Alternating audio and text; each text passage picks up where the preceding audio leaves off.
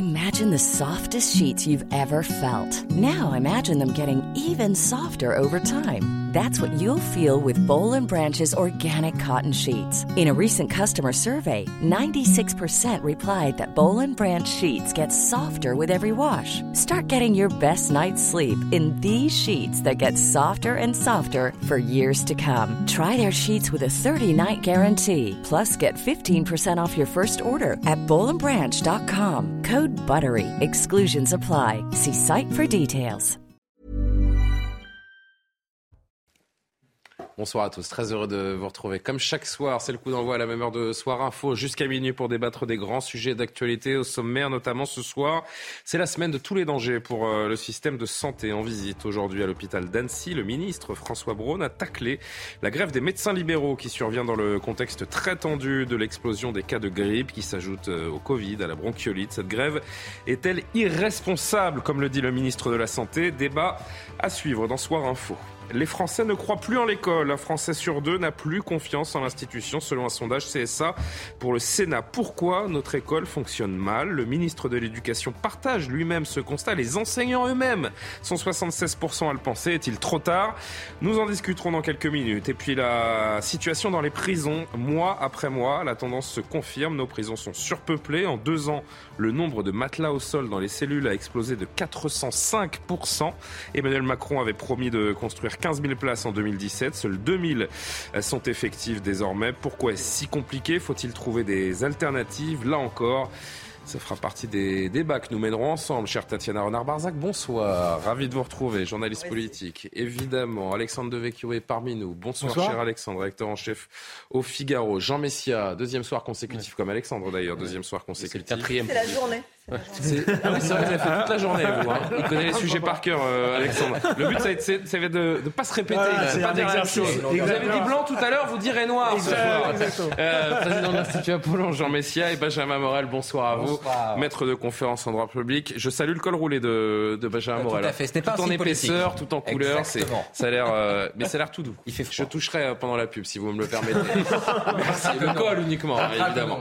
Euh, il est 22h passé d'une minute. On va donc euh, évoquer tous ces sujets et d'autres encore jusqu'à minuit. Mais avant cela, le point actuel avec Mathieu Devez. Des nouvelles peu rassurantes du Vatican. L'ancien pape Benoît XVI reste sous surveillance médicale permanente. Âgé de 95 ans, il est gravement malade. C'est ce qu'a annoncé son successeur, le pape François. On écoute le souverain pontife. J'aimerais vous demander à tous une prière spéciale pour le pape émérite Benoît, qui dans le silence soutient l'Église. Pour entretenir sa mémoire, car il est gravement malade, pour demander au Seigneur de le consoler et de le soutenir. La baisse de la consommation de gaz se poursuit. La France a brûlé 10,8% de gaz en moins depuis le 1er août par rapport à la même période de 2018. Ce chiffre a été arrêté le 25 décembre. Il évalue la quantité de gaz qui aurait été consommée si les températures avaient été alignées avec les normales de saison. La population carcérale, vous en parliez en titre, cher Julien, atteint un nouveau record. 72 836 détenus dans les prisons françaises pour un peu plus de 60 000 places opérationnelles. Une densité carcérale de 120% selon le ministère de la Justice. Les détenus sont contraints de dormir sur des matelas posés à même le sol. Un mal chronique dénoncé par les syndicats pénitentiaires. C'est toujours pareil, les conditions quand on met pas euh, les moyens euh, pour restaurer, euh, c'est-à-dire financiers, quand on met pas les moyens humains aussi, quand on n'applique pas, parce que très souvent aussi, faut, faut, faut pas qu'on se mente, c'est la population pénale qui, qui dégrade aussi hein, les cellules, les établissements, les... c'est toujours compliqué. Hein. Après, il y a, il y la vétusté, c'est sûr. Mais si on donne pas les moyens financiers de pouvoir conserver les murs au mieux, ben, on peut pas y arriver, c'est pas possible. Linda De Souza est morte à l'âge de 74 ans, chanteuse très populaire dans les années 1980. Elle avait touché les Français avec sa valise en carton, titre mais aussi autobiographie dans laquelle elle racontait son enfance. L'interprète franco-portugaise est décédée des suites d'une insuffisance respiratoire dans un hôpital de Normandie. Elle était positive au Covid-19. Une petite pause, on va se retrouver avec notre, premier thème de, de débat. Une idée qui a été, euh, qui a été oubliée, qui pourrait peut-être relancer la réflexion du gouvernement. En tout cas, certains le souhaitent peut-être ici en France, c'est que les Espagnols ont essayé de supprimer la TVA sur les produits de première nécessité, une mesure qui a été balayée ici en, en France. Faut-il s'en inspirer? On va en discuter dans un instant. À tout de suite. Euh, Toujours en compagnie de Benjamin Morel, Jean Messia, Alexandre Devecchio, Tatiana Renard-Barzac. Soir Info qui débute avec ce, ce, premier thème. Et cette question, la France devrait-elle s'en inspirer?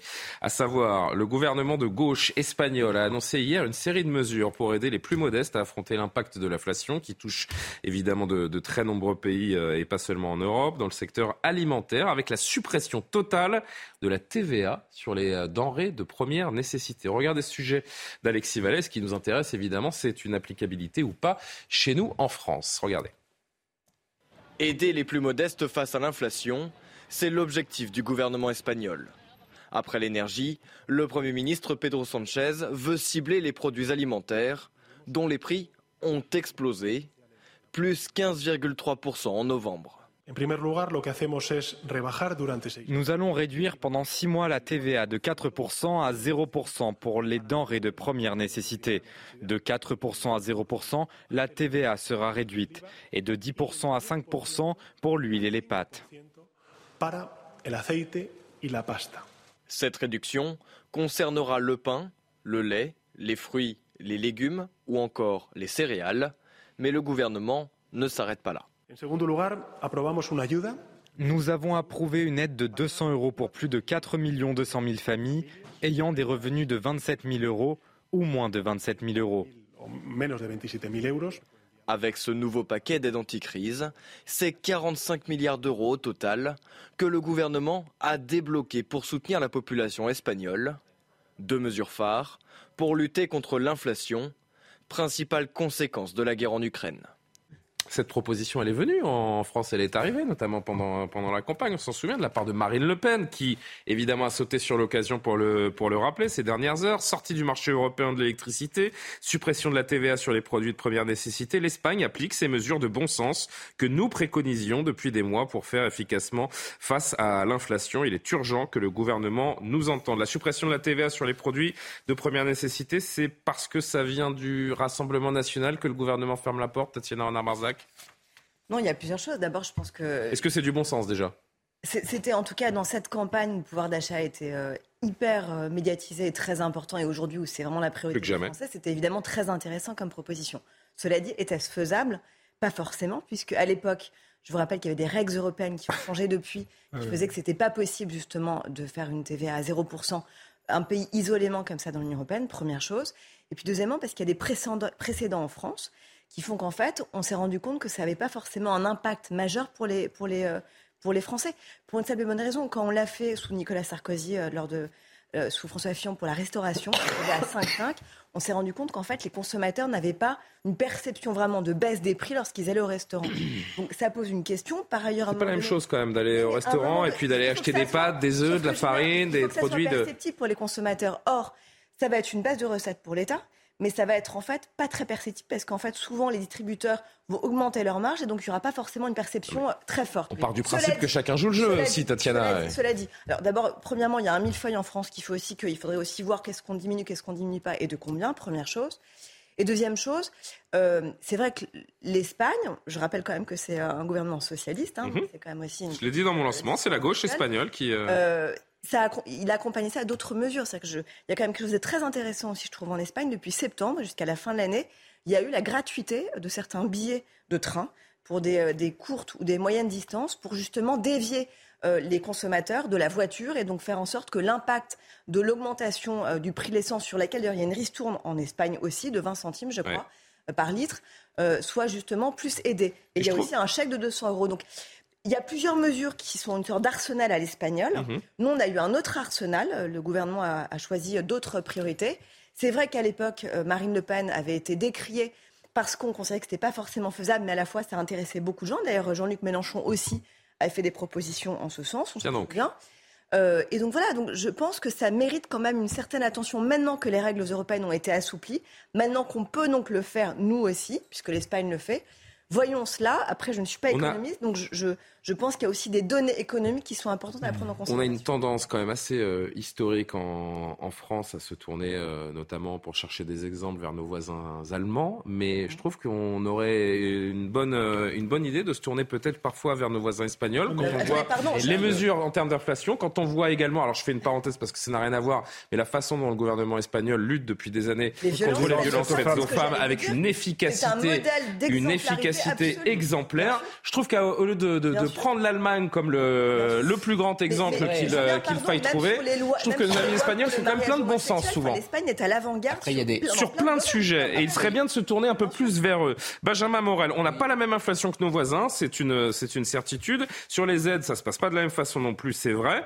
Mais euh, est-ce que ça justifie qu'on ne prenne pas une décision comme celle-là? Bah, il y avait déjà des très bonnes mesures qui ont été prises par l'Espagne. Hein. C'est évoqué, je crois, dans le sujet, mais la non-participation au marché de l'électricité, euh, là, c'est l'un des éléments majeurs qui aujourd'hui font que l'Espagne et le Portugal ont une situation bien meilleure. Là, la mesure pose problème à deux enseignes en réalité. La première enseigne, c'est qu'on a un marché de la grande distribution en France qui est dysfonctionnel. Il faut voir que quand vous achetez une boîte de petits pois, eh bien, le distributeur ne fait pas un centime dessus. Même il perd de l'argent. La boîte de petits pois doit vous motiver pour venir au supermarché à dessein que vous achetiez une brosse à dents électrique sur laquelle il va se faire beaucoup de marge. Mmh. Donc, en réalité, si on baissait la TVA, c'est ce qui a été évoqué tout à l'heure, il est assez peu probable que les distributeurs baissent fondamentalement les prix. C'est le premier élément. Moi, je vois surtout une mine d'or pour l'État euh, à travers la TVA. Oui, alors j'y viens. Mais c'est-à-dire que c'est un, élément, c'est un élément majeur. C'est-à-dire que est-ce que vraiment ce serait efficace? C'est pas sûr. Le deuxième élément, c'est qu'en effet, c'est une mine d'or pour l'État. Or, il faut bien comprendre que cet argent, c'est pas de l'argent qui apparaît devant l'État et l'État se dit, hum, de l'argent, c'est merveilleux. C'est de l'argent qui est ensuite réinvesti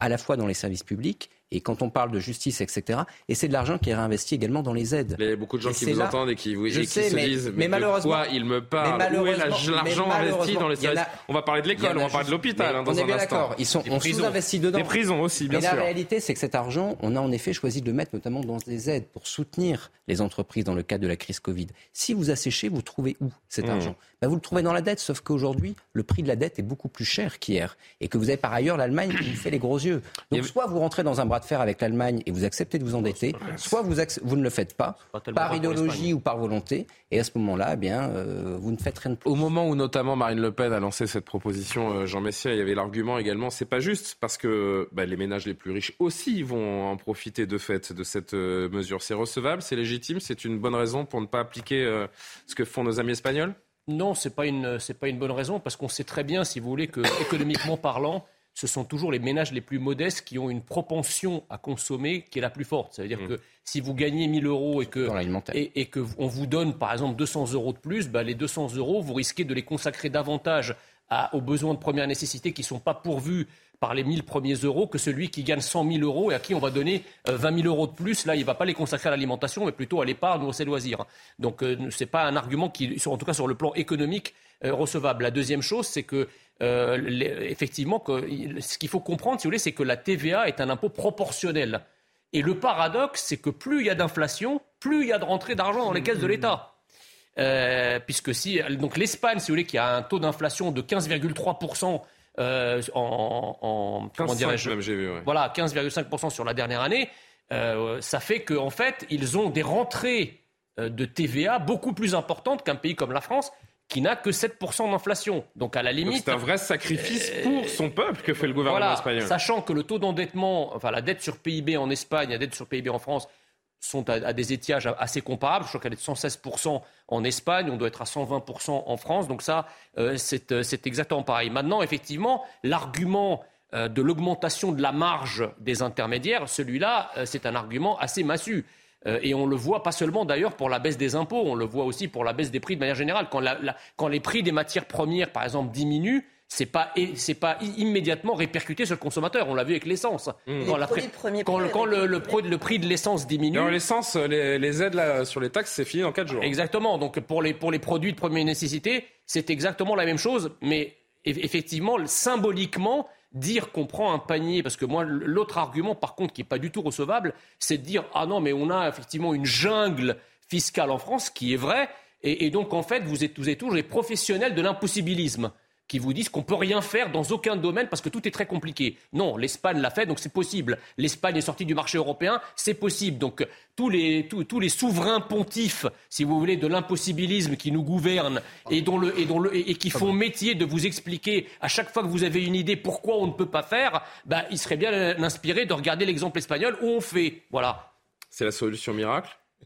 Non, non, c'est pas la solution miracle, mais je rejoins vraiment euh, Jean Messia euh, euh, là-dessus. Quand on voit la morgue avec laquelle Emmanuel Macron a expliqué à Marine Le Pen que c'était pas faisable, ça, ça, le remet aussi en cause lui, puisqu'effectivement sur le marché européen de l'électricité, l'Espagne a obtenu gain de cause, là elle a obtenu gain de cause sur la TVA, donc soit l'Europe a bon dos, soit Emmanuel Macron est un mauvais négociateur. Et d'ailleurs, sur l'électricité, pour le coup, il négocie très mal en étant toujours à genoux euh, face aux Allemands, alors que les Allemands ont mis tout le continent dans une situation de dépendance vis-à-vis de la Russie. Euh, donc on aimerait bien qu'il soit effectivement, qu'il rentre dans un rapport de force Emmanuel Macron, au lieu d'être en, euh, en, permanence soumis à l'Allemagne. Ensuite, sur la TVA, je suis pas sûr que ce soit un changement euh, euh, fondamental, mais l'État gagne déjà beaucoup d'argent via l'inflation avec ça. En même temps, ça permet de, de rembourser euh, la dette. Euh, et, et, surtout, moi, je trouvais que la mesure était intéressante parce que philosophiquement, je trouve ça toujours plus intéressant de baisser directement les taxes plutôt que de renvoyer des chèques. Euh, là, on prend aux gens sur le la geste TVA est plus fort, le, le, le message est plus fort pour à travers leur dire, je vous renvoie un chèque, c'est un fait un peu, je vous fais l'aumône, oui. et en plus, regardez regardez comme l'État est généreux vis-à-vis de vous. Et en plus, c'est une usine à gaz parce que ça coûte de l'argent euh, d'envoyer des chèques. Donc moi, je suis plutôt pour baisser les taxes. L'État n'aime pas le faire non plus parce qu'il se dit quand on baisse une taxe, bah faut que ce soit, euh, ça risque d'être définitif ou de durer plus longtemps. il, y a un effet de, de, cliquer. Euh, dernière chose, moi je pense qu'on pourrait jouer beaucoup plus sur la TVA. À un moment donné, il y avait l'idée d'une TVA sociale, justement pour les produits d'importation, pour essayer de réindustrialiser le pays. Les Français y étaient plutôt opposés. Ça avait coûté beaucoup de députés Nicolas Sarkozy euh, au moment des, des, des premières législatives euh, qu'il qui avait fait. à la TVA sociale, comment ça C'est en partie ça. Euh, la TVA sociale, c'est de, de, fait de baisser le, le, les impôts des entreprises et d'augmenter parallèlement la TVA, la TVA. Pour, pour, donner un coup de fouet de compétitivité. Euh, c'est ce qu'a fait l'Allemagne par la mesure Ars-Schröder en 2003. Exactement. Bah, c'est ce que j'étais, euh, c'était ce que j'étais en train ouais. d'essayer de dire. Euh, mais l'idée, c'était quand même de, de, de, de, valoriser un peu plus les produits euh, nationaux.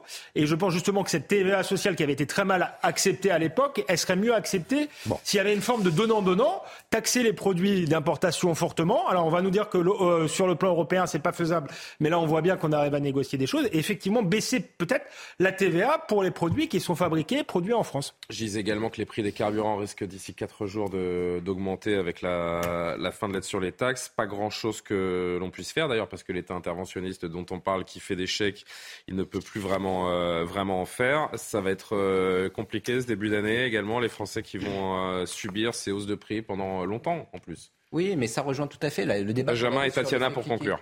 C'est-à-dire que pourquoi est-ce qu'on veut justement faire des chèques et pas baisser les impôts? Parce qu'on part encore dans une perspective qui est une perspective de crise à court ou moyen terme. Grosso modo, on va enlever demain les béquilles sur l'économie française et ça va repartir parce que l'inflation ne sera pas durable.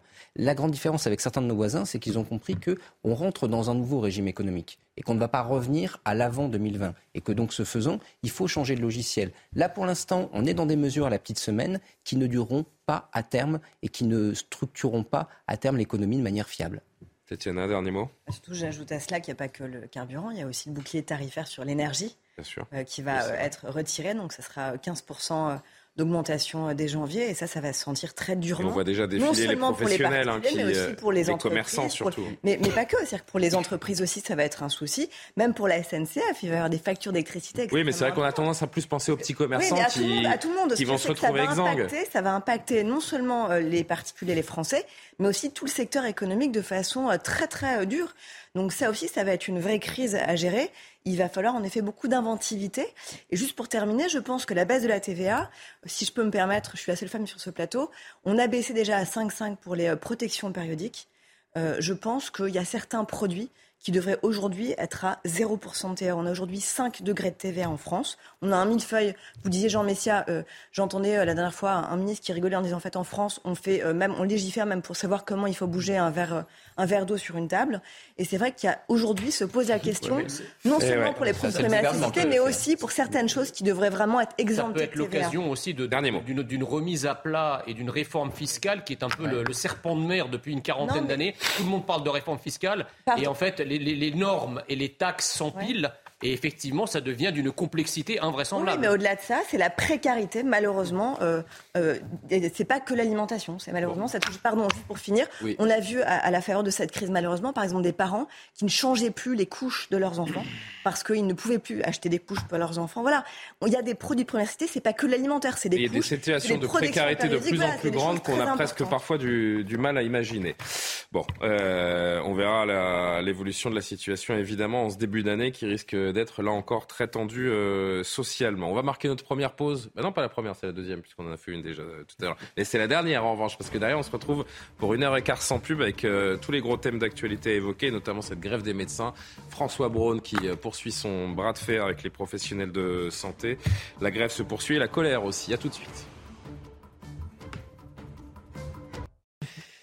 De retour dans Soir Info, Tatiana Renard-Barzac, Alexandre Devecchio, Jean Messia, Benjamin Morel. C'est la semaine de tous les dangers pour le système de santé. J'allais lancer mon thème, mais c'est vrai que j'ai mon petit, euh, mon petit œil qui m'a rappelé que Mathieu Devez était de l'autre côté de la caméra pour le rappel de l'actualité avant que l'on poursuive cette émission. Mathieu Devez, l'essentiel de l'actu. Emmanuel Macron demande au gouvernement des mesures de protection des Français. Le président s'inquiète de l'allègement des restrictions sanitaires en Chine. Le pays est confronté à une explosion des cas de contamination. Dans ce contexte, l'Italie impose des tests obligatoires aux voyageurs venant de Chine. Une décision similaire a été prise au Japon et aux États-Unis. Une manifestation de soutien au peuple kurde organisée aujourd'hui à Paris. Elle a eu lieu près de l'Opéra Garnier, cinq jours après la fusillade dans le 10e arrondissement. Le bilan est de trois morts et trois blessés. William M., un homme de 69 ans, est le principal suspect. Il a été arrêté et placé en détention provisoire. Enfin, l'armée aide à déneiger les rues de Buffalo après la violente tempête qui a frappé une grande partie des États-Unis. Des chutes de neige importantes, un vent glacial et une baisse brutale des températures jusqu'à moins 48 degrés dans la région des Grands Lacs. Le bilan de cette tempête polaire est d'au moins 56 morts. J'entamais ma phrase et je vais la poursuivre. C'est donc la semaine de tous les dangers pour le système de santé en visite aujourd'hui à l'hôpital d'Annecy. Le ministre de la Santé, François Braun, a taclé euh, carrément la grève des médecins libéraux qui survient dans le contexte très tendu de l'explosion des cas de, grippe qui s'ajoute également à l'épidémie de Covid et de bronchiolite. Écoutez-le, écoutez le ministre et on vous a collé la réponse du médecin généraliste euh, Jean-Paul Hamon qui n'y va pas de main morte non plus. La grève des médecins généralistes, j'ai eu l'occasion déjà de, me prononcer sur, euh, sur, cette grève que je trouve particulièrement euh, malvenue en cette euh, période d'extrême difficulté pour le système de santé. Je ne remets bien sûr pas du tout en cause le, droit de grève des médecins, mais c'est vraiment la, la, très mauvaise période. Nous avons des institutions qui permettent de discuter, de traiter les problèmes. Utilisons ces institutions. Ma porte est toujours restée ouverte, elle le restera pour régler les problèmes, on ne fait pas la grève avant de commencer à discuter. En tout cas, ça me semble un peu curieux. Il était prévenu depuis deux mois qu'il allait y avoir un, mouvement de grève euh, et, qu'il avait largement le temps euh, de lancer une négociation, euh, une négociation rapide, et puis que dans, il pouvait aussi réquisitionner. Or là, vraiment, on a le sentiment qu'on est gouverné par des gens qui jouent exclusivement le pourrissement, euh, qui ne veulent absolument pas s'appuyer sur la médecine libérale. On le savait depuis trois ans, ça a été clair depuis la crise de la Covid, où euh, vraiment ils ont voulu clairement se passer de la, de la médecine libérale. Si vous voulez, le, mépris, il est à tous les étages. L'incompétence, elle est à tous les étages, parce que le ministre porte l'entière responsabilité de cette grève, parce que euh, le gouvernement porte l'entière responsabilité de cette grève parce que je ne pense pas que ce soit une décision du docteur Braun de ne pas négocier et de ne pas négocier rapidement ni de réquisitionner. Visiblement, il y a une volonté de, détruire euh, la, médecine libérale, de faire en sorte qu'il y ait une opposition entre les patients et les médecins.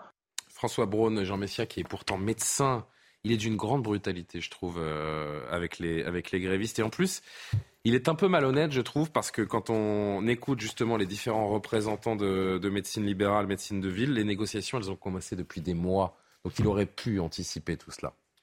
Il aurait pu anticiper, mais euh, François Braun, c'est le ministre de la Santé, c'est-à-dire à la fois du, système de santé qui comprend l'hôpital public, etc., et également de tout le système de, la médecine libérale. Euh, moi, je trouve, si vous voulez, que François Braun se, comporte un petit peu comme une sorte de séraphin lampion euh, de la politique. C'est-à-dire que c'est quelqu'un, là, en l'occurrence, quand il va visiter, il va communiquer, il va, il va donner des leçons, il va jouer les comme la morale, exactement. Comme les autres. Exactement. Il va, euh, il va se défausser euh, de, sa de ses responsabilités euh, sur les autres, mais sans jamais finalement s'interroger lui-même sur le rôle qui lui incombe en tant que maître d'œuvre, architecte de la politique de santé. Et c'est bien ça le problème. Et on, parlera tout à l'heure d'autres domaines comme l'école ou, le système carcéral. On s'aperçoit en fait que nous avons en France non pas un gouvernement qui gouverne, non pas un gouvernement qui croit dans le, dans le caractère prométhéen de la politique, c'est-à-dire cette capacité qu'a la politique de transformer le réel et non pas simplement de le subir et de le commenter. Or là, nous avons précisément des commentateurs, des communicants, mais certainement pas des gens qui prennent à bras le corps le problème. Qu'a fait Emmanuel Macron, président de la République, et ses ministres de, la Santé successifs Qu'ont-ils fait depuis qu'il est au pouvoir? Est-ce qu'on a un bilan de leur action? Toutes les entreprises, quand vous, avez un poste à responsabilité dans une entreprise, vous avez ce qu'on appelle des entretiens d'évaluation. Vous venez présenter ce que vous avez fait. Vous avez des objectifs et vous venez discuter de la façon dont ces objectifs ont été réalisés ou pas. Et s'ils ne sont pas réalisés, expliquer pourquoi ils ne l'ont pas été. Où est la feuille de route du gouvernement en matière de santé? Qu'est-ce qu'il a fait gratuit.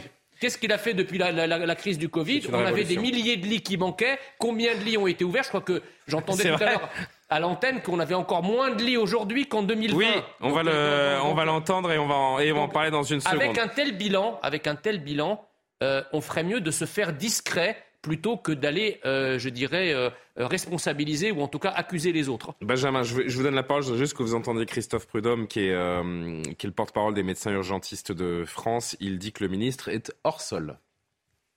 Nous avons besoin euh, de discuter de l'avenir de notre système de santé pour que chaque citoyen puisse avoir un médecin traitant, pour qu'il puisse avoir un service d'urgence à moins de 30 minutes de chez lui. C'est ça dont il faut qu'on discute aujourd'hui. Et il n'y a aucun espace de débat. Les réunions avec François Braun, ce sont des réunions en visio où nous sommes 150 qui durent deux heures où on ne peut pas s'exprimer. Ça, ce n'est pas du dialogue social. Monsieur Braun est complètement hors sol aujourd'hui dans ses déclarations. Rien n'est anticipé, Benjamin. Ça fait des années que les professionnels tirent la sonnette d'alarme. Cette grève, elle euh, révèle les failles d'un système qui n'est plus du tout à la hauteur. Ce n'est pas qu'une grève corporatiste. On n'est pas dans, dans cette idée d'une profession qui met la pression pour ses intérêts personnels. Là, c'est l'intérêt de la société, c'est de la santé publique dont on parle. Oui, alors c'est un peu les deux quand même, mais malgré tout, oui, mais... il, y a, un problème qui est structurel. Enfin, on n'a pas changé de paradigme depuis la crise Covid. C'est-à-dire que lors, avant la crise Covid, on considérait qu'il fallait fermer des lits, que grosso modo la médecine de ville, etc. Et la crise Covid nous est tombée sur le bout du nez. Tout d'un coup, on a découvert que notre système, tel qu'on l'imaginait, tel qu'on le projetait, tel qu'on le reconstruisait, était dysfonctionnel. Et on est resté dans cette perspective. On n'a pas réorienté nos politiques publiques. Et donc, ce faisant, aujourd'hui, on progresse dans le même sens qu'avant la crise Covid. Et forcément, ça ne marche pas. C'est une forme de dépendance au sentier absurde. Les Allemands commencent à en revenir, même s'ils ont été également dans cette perspective-là. On reste aujourd'hui dans celle-ci. De l'autre côté, vous avez des généralistes qui, en effet, ont des consultations les plus basses d'Europe. Il serait normal de le revaloriser. Et en ça, c'est quelque chose, je dirais, de logique, parce que en réalité, derrière la consultation, il y a toute la problématique des déserts médicaux du fait qu'on n'arrive pas aujourd'hui à recruter des médecins, des généralistes. Et donc le fait qu'aujourd'hui, vous avez beaucoup de Français qui ne peuvent pas se soigner parce qu'il n'y a pas de médecins. Ce n'est pas une affaire de grève, c'est une affaire de déserts médicaux et d'absence de médecins. Donc là, il y a une problématique qui est au-delà de la problématique corporatiste. Mais si vous augmentez le prix de la consultation, ça coûte plus cher à l'État. Ce qui est un problème en soi, en termes de dette, etc., on y revient, et de réflexion globale sur les politiques publiques. Et de l'autre côté, c'est un problème parce que le gouvernement a peur d'une contamination des revendications salariales, de traitement, etc. D'où la volonté de sectorialiser le problème et de dire mais écoutez, on ne fait pas grève au moment des fêtes de Noël. que si vous faites grève à un autre moment, tout le monde s'en fiche. Et François Braun qui semble découvrir, François Braun médecin hein, avant d'être ministre, il semble découvrir qu'il y a des épidémies euh, l'hiver et qu'on manque de personnel à l'hôpital. Écoutez-le encore une fois tout à l'heure. Malheureusement, euh, Annecy, malgré euh, l'attractivité de ce, ce, département, a les difficultés qu'on rencontre partout en France, c'est-à-dire un système de santé en difficulté, qui manque de personnel. Et ceci est accru en plus avec la proximité avec la Suisse. Les hôpitaux sont en très grande difficulté. Alexandre Devecchio, les services sont saturés car aucun lit n'a été créé depuis trois ans. Ce n'est pas moi qui le dis, ce sont les différents euh, professeurs et chefs de, service en hôpital qui le disent. Aucun lit en réa n'a été créé sur les trois dernières années. Il y a même moins de personnel aujourd'hui à l'hôpital qu'avant l'épidémie de Covid. Voilà le constat. Les ministres de la Santé défilent. Les problèmes restent et même s'aggravent. Oui, c'est Bercy en réalité qui fait la politique euh, euh, de la santé. Peut-être qu'on devrait abolir les autres ministères et garder Bercy. Ou abolir et Bercy. Puis, et puis ça suffit. Oui, ou abolir Bercy, ce qui serait plutôt. Euh, Pas la salle de spectacle. Hein. le ministère, on parle du ministère, des Finances et du budget. Hein. Mais, disperser Bercy façon Pulse, j'avoue que, que moi je serais assez partisan de, de cela. ce qui est très intéressant, c'est que là on voit bien qu'on essaye d'opposer l'hôpital à la médecine de ville. Or, euh, c'est exactement le même problème. En fait, la grève des médecins est symptomatique de la faillite de notre système de, santé, avec à la base le, numerus clausus, euh, qui a été très légèrement desserré. Mais enfin, si on avait formé plus de médecins, on aurait peut-être aussi plus de médecins de ville et plus de médecins dans les déserts médicaux. Ensuite, on raisonne toujours de manière comptable. De manière comptable. Or, on sait bien qu'on ne va pas doubler euh, le prix de la consultation. Je pense que c'est une demande. Non, mais ils le disent eux-mêmes, hein, d'ailleurs. Euh, ils, demandent 50 euros parce qu'ils savent qu'ils en obtiendront 30 ou 35. Hein. Voilà, mais, mais euh, on raisonne de manière comptable et même une augmentation symbolique, beaucoup moins importante que ce qu'ils réclament, on ne veut pas le faire. Or, je ne suis pas sûr qu'à la fin, la méthode qu'on applique ne nous coûte pas plus cher. Je, je m'explique sur le Covid combien de jours de confinement ça nous a coûté leur connerie de pas vouloir, pardonnez-moi, de pas vouloir euh, faire des lits euh, à, l'hôpital. Combien ça nous coûte toute la bureaucratie qui est là justement pour euh, couper dans les budgets, faire de l'ambulatoire, expliquer aux, gens comment faire leur métier, et combien ça nous coûte? Donc on est dans quelque chose qui, non seulement à mon avis, ne fonctionne pas, paupérise l'hôpital, mais est inefficace et coûteux, en fait. Euh, donc les, les, les, et puis démotive également les soignants à travailler à l'hôpital. Je pense que les, On va entendre Arnaud Chiche dans un instant, vous allez voir. Les réflexes comptables ne tiennent pas euh, compte de la réalité. En fait, la politique, c'est pas seulement faire des additions, des soustractions et avoir des, des, fichiers Excel. En fait, il y a des réalités euh, humaines derrière, et ça, tant que les technocrates ne le, le, verront pas, bien, voilà, tous nos services publics vont finir par se, se paupériser et enfin, sans doute qu'il faut faire des, économies parce qu'on est en été, mais peut-être qu'il faut les faire ailleurs que sur les services publics. Pendant des années, au lieu de taper dans les dépenses euh, sociales, on a tapé dans les dépenses de fonctionnement. Or, ces dépenses de fonctionnement, euh, elles, sont utiles. On a tapé aussi dans les dépenses d'investissement. Or, l'investissement, c'est le futur. C'est ce qui va nous permettre ou pas de rester un pays souverain, un pays qui ne va pas être euh, complètement déclassé. Donc, il faudrait faire exactement l'inverse de ce qu'on fait aujourd'hui. On aurait pu penser que la crise du Covid nous ferait changer de paradigme. Apparemment, c'est pas le cas. Ben non, c'est même pire. Écoutez Arnaud Chiche, donc du collectif euh, Santé en danger, qu'on entend régulièrement sur, euh, sur nos antennes. Euh, il y a un dégoût, notamment des, des, personnels, des étudiants infirmiers ou infirmières qui, qui abandonnent ou qui n'ont pas envie de finir dans les hôpitaux. C'est terminé, la vocation n'existe quasiment plus. Écoutez ce qu'il dit. Les choses, elles sont très simples et très claires. C'est bien plus grave. Parce qu'en fait, en deux ans et demi, en, deux ans et demi, euh, le personnel n'a fait que partir. Il manque 100 000 infirmières en France. D'accord? Elles vont pas tomber du ciel. Elles vont pas tomber du ciel. Si on veut euh, remplir les hôpitaux d'infirmières, ouvrir des lits et surtout garantir que les Français doivent comprendre, c'est on, on, veut des infirmières pour bien soigner les patients, pour que leur sécurité soit garantie, pour ouvrir, pour créer 100 000 postes d'infirmières. Il faut un peu d'argent, il faut un peu de volonté politique surtout, mais il faut des instituts de formation, Elliot si on ne crée pas d'école d'infirmières, si, on ne nomme pas des formateurs, si on, ne, prévoit pas des tuteurs de stage, comment voulez-vous qu'on puisse euh, euh, envahir les, hôpitaux d'infirmières? Vous, savez, quand euh, un jeune rentre en école d'infirmière aujourd'hui, il y a 20 à 30% des étudiants qui ne vont pas jusqu'au diplôme, par dégoût des études, par dégoût des stages. Quand ils sont diplômés, les infirmiers, il n'y en a que 40 des diplômés qui vont à l'hôpital. On ne veut plus travailler à l'hôpital. Tatiana Renard-Barzac. C'est très fort ce qu'il dit euh, Arnaud Chichin et c'est quelqu'un qui évidemment connaît la, profession et les, et les, arcanes de ce qui peut se passer dans, dans, les hôpitaux. Ce pays ne peut plus être géré, en tout cas notre système de santé ne peut plus être géré par des experts comptables. Ce sont des gens qui connaissent la médecine et les patients qui doivent gérer l'hôpital. Bah, c'est surtout quelle vision en fait on a de la santé dans notre pays. C'est surtout ça. C'est-à-dire qu'à partir du moment où on se posera vraiment cette question et on remettra à sa place l'utilité euh, des médecins, des infirmiers euh, dans notre société. C'est-à-dire qu'on a quand même bien vu au moment du Covid, on a vu combien c'était absolument essentiel et surtout combien en fait c'était tout à fait décorrélé en fait, euh, non seulement du coût de la santé, parce que, pardon de dire ça, mais en fait, quand, les médecins demandent une revalorisation de leur consultation, Est-ce qu'on s'est posé une seule fois la question de combien ça coûte? Regardez pendant le Covid, les On va revoir les revendications à l'antenne d'ailleurs. Les Américains ont eu à l'hôpital après avoir passé quelques jours quand ils avaient le Covid. Nous, on a la chance d'avoir un système ultra généreux qui nous permet d'aller chez les médecins et de ne pas forcément avancer de frais, voire parfois pas du tout. Mais on n'a aucune conscience et on n'a aucune notion de combien coûte la santé aujourd'hui. Si on présentait aujourd'hui aux Français la vraie facture à chaque fois qu'ils passent à l'hôpital ou qu'ils vont voir un médecin de combien vraiment ça coûte, je pense qu'ils verraient les choses assez différemment, sincèrement. Vous croyez? C'est remboursé à 70% une consultation quand vous avez un médecin. Oui, bien sûr, bien sûr. Donc, donc voilà, je pense qu'à un moment donné aussi, il faut qu'on se rende compte. Allez en Espagne, on parle d'Espagne, là pour le coup, c'est un contre-exemple. Regardez combien ça coûte quand vous avez. Mais je suis pas sûr que ça émeuve beaucoup les Français qui se disent, attendez, de toute façon, ce qu'on prend d'impôts, ce qu'on prend de taxes, il y a un moment, c'est un retour des choses. Ils ont vu pendant le Covid combien c'était absolument essentiel de pouvoir avoir accès à un médecin. Ils voient tous les jours avec des proches à eux qui ont un pépin de santé combien c'est essentiel de pouvoir justement joindre leur médecin généraliste ou leur médecin traitant. Par ailleurs, quand on voit l'engorgement aujourd'hui des urgences, quand on voit la crise chez SOS, justement médecin, où il y a 30 000 coups de fil par jour. La situation est intenable chez SOS médecin. Et 15 000 actes par jour, on se dit sincèrement qu'il va, il va falloir quand même reconsidérer les choses. Ça, c'est la première chose. Deuxièmement, les Mais pourquoi le ministre de la Santé n'est-il pas le premier à considérer ces, bah, professionnels de santé Parce que je, pense qu'il n'y a, pas de vision malheureusement globale.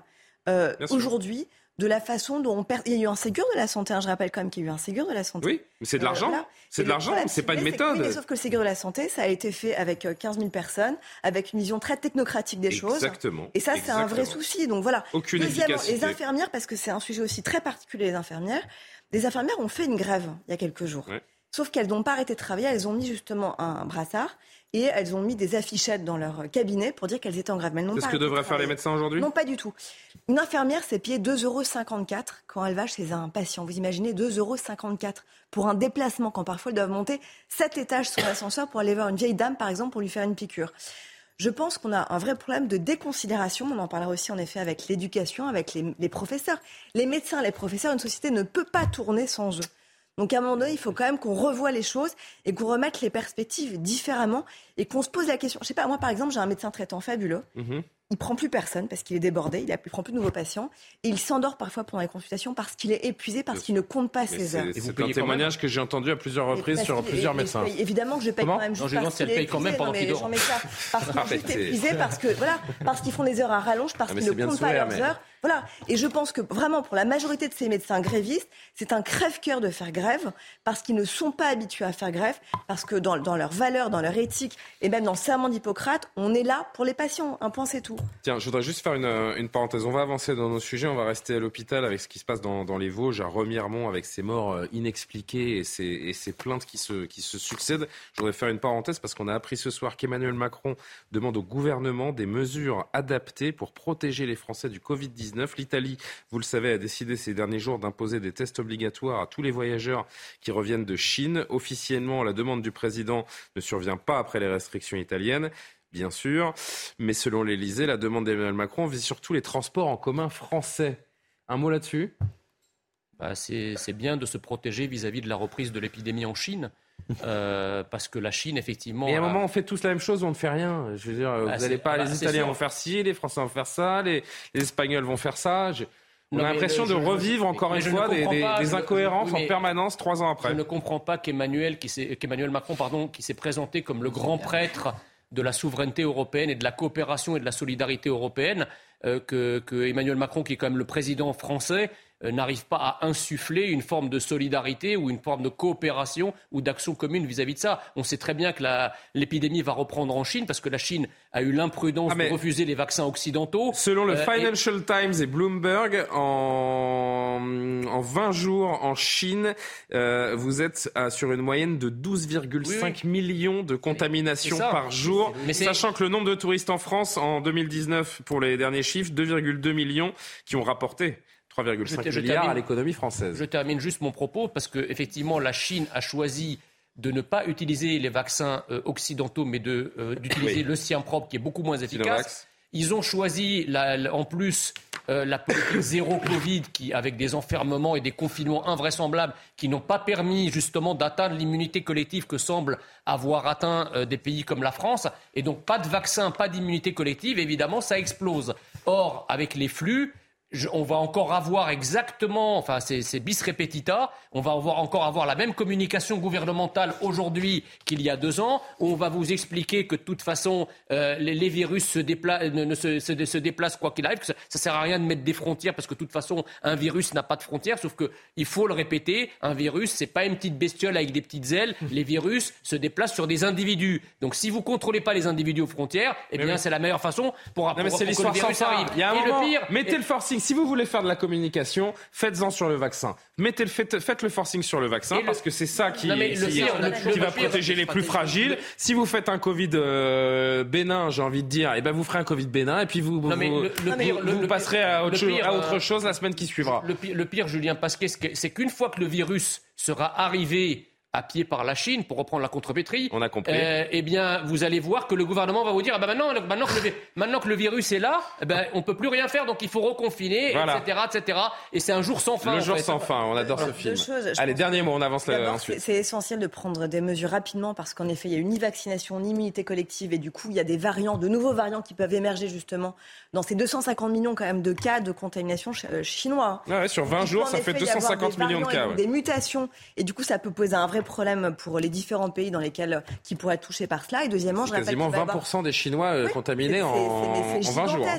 Et par ailleurs, je rappelle qu'il va y avoir le nouvel an chinois, donc une transhumance mais gigantesque là, début février, et que donc évidemment que la question se pose. Et enfin, on a été... Quand il n'y en a plus, il y en a encore. Souvenez-vous, pendant le Covid, nous avons été extrêmement euh, euh, bisounours, si j'ose dire, parce qu'on a été les derniers à prendre des mesures justement à nos frontières pour justement, alors que tous les pays se protégeaient à ce moment-là, je pense qu'il serait temps, pour une fois, on a un coup d'avance parce que c'est vraiment pas en général euh, ce qui nous caractérise par les temps qui courent.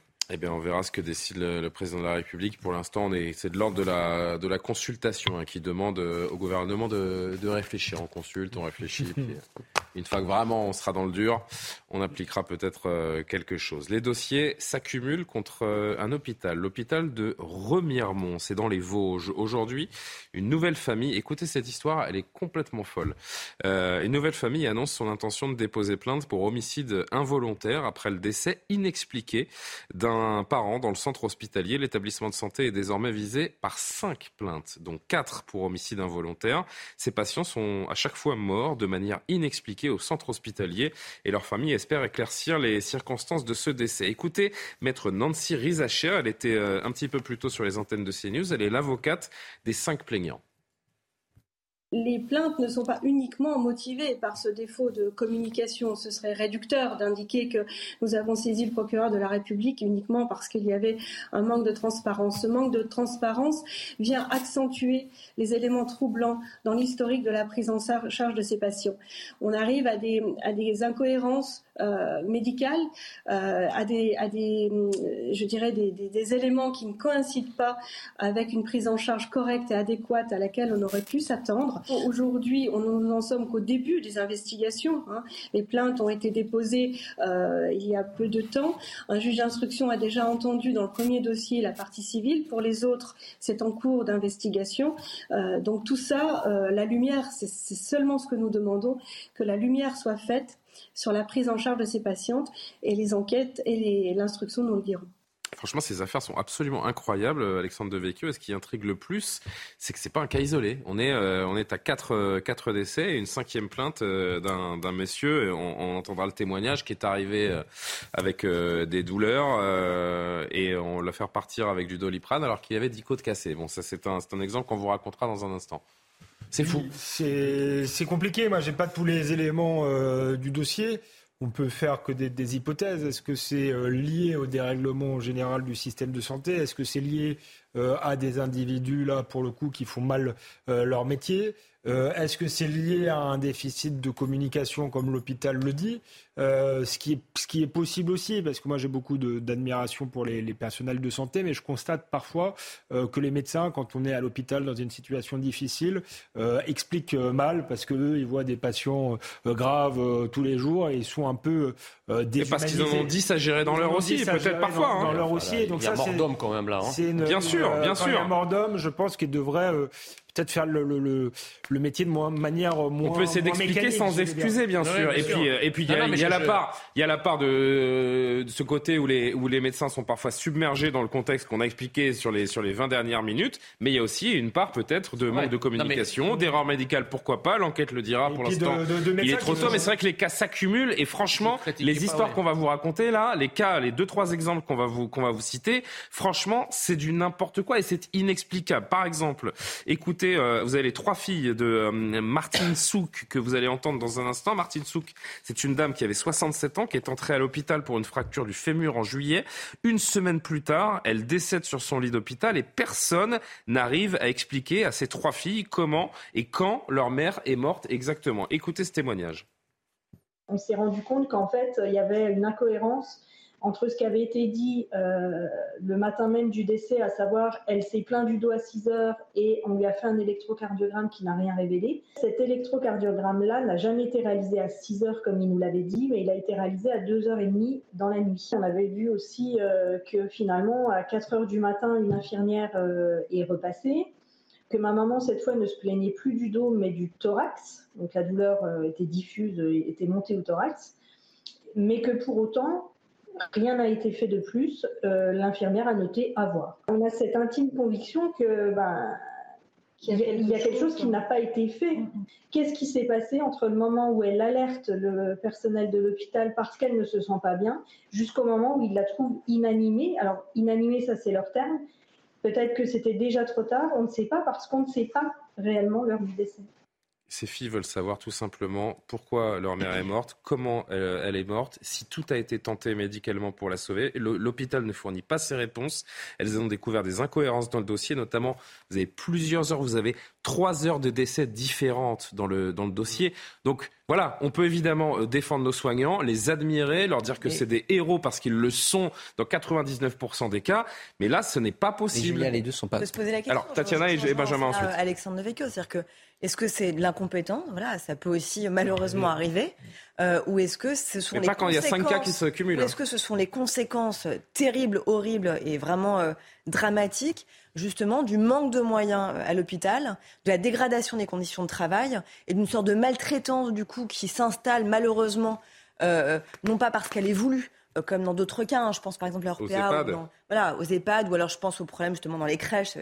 Mais, mais là, vraiment, on se pose la question. Alors, je pense qu'il ne faut pas non plus trop qu'on s'avance parce qu'on ne sait pas quelles sont exactement les conditions exactes et qu'il y a une enquête donc en cours. Euh, non, mais ce qui nous interpelle et ce qui nous permet quand même de, commencer à s'exprimer, c'est l'accumulation des cas. C'est l'accumulation. Je pense à ces familles où c'est terrible de ne pas avoir d'explication quand même sur le, décès d'un proche, alors qu'on se dit quand même que ce proche devrait être en sécurité justement à l'hôpital. En plus, euh, les âges me semblent, ils sont quand même relativement jeunes, donc c'est quand même très interpellant. Et puis par ailleurs, parce qu'on dit aussi que ce sont des procédures qui risquent d'être extrêmement longues et coûteuses.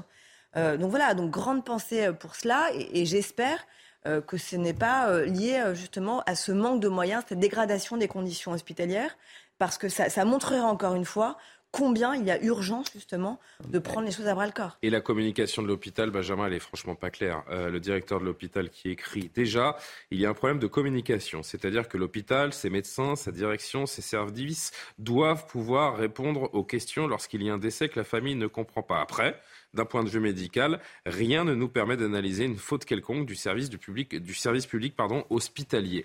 Pourquoi cette communication, je trouve qu'elle nourrit les soupçons d'une euh, certaine manière. Il y a une forme d'incohérence. Elle est incohérente parce qu'elle est peu claire et elle est peu claire en réalité parce qu'il n'est pas certain que l'hôpital lui-même soit en capacité aujourd'hui de savoir ce qui se passe au sein même de l'hôpital. C'est le problème fondamental. C'est-à-dire que vous pouvez considérer parfois que vous avez des moutons noirs. Vous avez des gens qui, grosso modo, eh bien, ne font pas leur métier ou le font mal. Très bien. Mais la plupart du temps, la plupart des euh, gens, la plupart des agents du service public veulent bien faire. La question, c'est ont-ils les moyens de bien faire? Et c'est là où on rejoint, quoi qu'il arrive, la question du moyen. C'est-à-dire que si jamais vous mettez même le meilleur agent public avec les meilleures euh, prédispositions et les meilleures envies de bien faire, eh bien, s'il n'a pas les moyens de bien faire, il n'y arrive pas. Quand vous avez des services qui structurellement sont sous tension, eh bien, forcément, vous avez des gaffes qui sont faites. Forcément, vous avez des gens qui eh bien, vont être négligents tout bêtement parce qu'ils savent qu'ils peuvent, en tant qu'infirmier, aller chercher un médecin derrière, mais que le médecin ne se déplacera pas. Donc, ce faisant, vous avez un problème qui devient structurel. Ce qu'a dit Alexandre tout à l'heure est extrêmement important. On a, durant les années 90, bureaucratisé l'hôpital. On a dit on va faire les cost killers, on va aller chercher l'argent dans euh, rentabilité. La tarification à l'acte était un désastre. et aujourd'hui, vous avez un opérationnel qui est sclérosé. Oui, mais je pense, je pense je, peux me permettre juste, je vais lancer le dernier extrait de l'avocate parce qu'il y a ce, cas dont je vous parlais qui est, ils sont tous dingues, mais euh, celui-là aussi. Euh, donc un quatrième patient qui s'est rendu, là, ça va être au mois d'octobre dernier, à l'hôpital de Remiremont. Cet homme qui a 46 ans, qui avait chuté, qui souffrait euh, de 10 côtes cassées. L'hôpital n'a rien détecté. C'est le centre d'imagerie de Nancy qui a vu plusieurs semaines après qu'il y avait quatre côtes passées, quatre côtes cassées, pardon, et il va porter plainte le mois prochain. Écoutez ce que raconte son avocate. Bah, écoutez, dans le dossier en question, c'est 10 côtes cassées.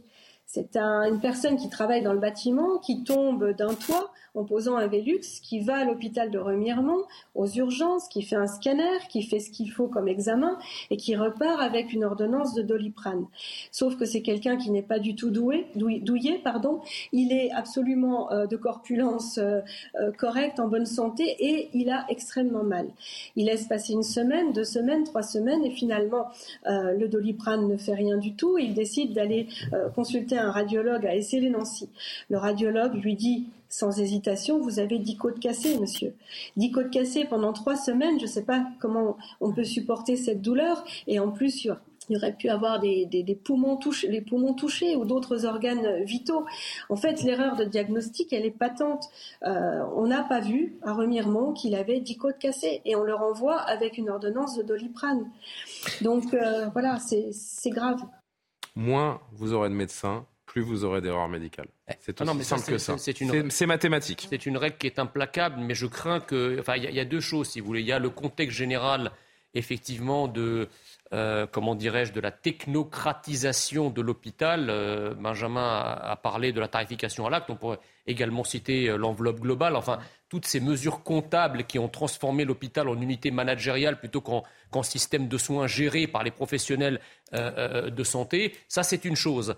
Là, en l'occurrence, dans ce cas précis, il me semble qu'il est un peu exorbitant du droit commun, parce qu'on ne peut pas avoir, c'est la loi des séries, si vous voulez, c'est que quand vous, quand vous avez 3, 4, 5 morts, plus un une erreur de diagnostic qui, qui pouvait, en l'occurrence, être fatale, on peut effectivement incriminer le contexte général. Là, il me semble quand même que ça paraît trop gros. Pour incriminer le seul contexte général. Euh, la Je rappelle derrière qu'il y a des familles qui ont envie de faire leur deuil. Pour faire son deuil, c'est quand même important de savoir pourquoi et comment la personne qu'on aime multiplication est, est décédée. Morts pose problème. C'est pas, on n'est pas là, si vous voulez, dans une petite erreur de diagnostic euh, qui a euh, occasionné une conséquence qui a été rattrapée. On est là, on est là face à mort d'homme. Franchement, il ne s'agit pas de et, vraiment et, de mon point de vue, comme j'imagine euh, pour vous, c'est la même chose. J'ose l'imaginer. Il ne s'agit pas du tout de, de jeter le discrédit sur l'hôpital, sur nos soignants, mais il y a une réalité qui est grandissante. Il y a un constat que chacun peut faire aujourd'hui qui est dramatique. Quand vous allez à l'hôpital aujourd'hui, vous y allez parfois avec une petite appréhension. Parce que vous savez qu'ils sont fatigués, qu'ils sont de moins en moins nombreux, qu'ils ont de moins en moins de, moyens. Et ce constat, vous êtes obligé de le faire, Tatiana. Parce que vous savez aussi que vous risquez aussi de passer euh, deux jours euh, sur un brancard dans Et je ne parle pas des maladies nosocomiales. vous risquez d'être envoyé aussi chez vous alors que vous êtes âgé, vous êtes quelque chose de très grave parce qu'il n'y a plus de lit, il n'y a plus de chambre disponible et donc on vous renvoie chez vous avec justement des médicaments, comme elle disait, donc évidemment qu'il y a un vrai, il y a un vrai souci aujourd'hui de notre système de santé. Et, encore une fois, c'est un vrai défi d'avenir parce que quel système de santé nous voulons pour l'avenir et surtout comment est-ce qu'on l'intègre dans nos priorités actuelles? C'est vraiment quel service public d'une manière générale voulons-nous euh, pour l'avenir? Je le dis parce que vous voyez ce qui est écrit en bas de notre écran. La justice, bien sûr. Et la justice, l'école. 76% des profs pensent que l'école fonctionne mal. Nouveau sondage commandé par le Sénat dont on parle dans un instant. Il est 23h. Mathieu Devez, l'essentiel de l'actualité d'abord. Des médecins généralistes est malvenue, ce sont les mots de François Braun. Le ministre de la Santé était en déplacement au centre hospitalier d'Annecy. Selon lui, la grève intervient à la mauvaise période alors que les hôpitaux font face à une triple épidémie de Covid-19, grippe et bronchiolite. Le ministre français des Armées, lui, s'est rendu en Ukraine. Lors de son premier déplacement à Kiev, Sébastien Lecornu a rencontré Volodymyr Zelensky pour réaffirmer le soutien militaire de la France. Le ministre a notamment évoqué un fonds de 200 millions d'euros. Il doit permettre à l'Ukraine d'acheter directement du matériel auprès d'industriels français. Un magasin du Wisconsin entièrement gelé après la violente tempête qui a frappé une grande partie des États-Unis. La conséquence d'importantes chutes de neige, d'un vent glacial et d'une baisse brutale des températures jusqu'à moins 48 degrés dans la région des Grands Lacs. Le bilan de cette tempête polaire est d'au moins 56 morts.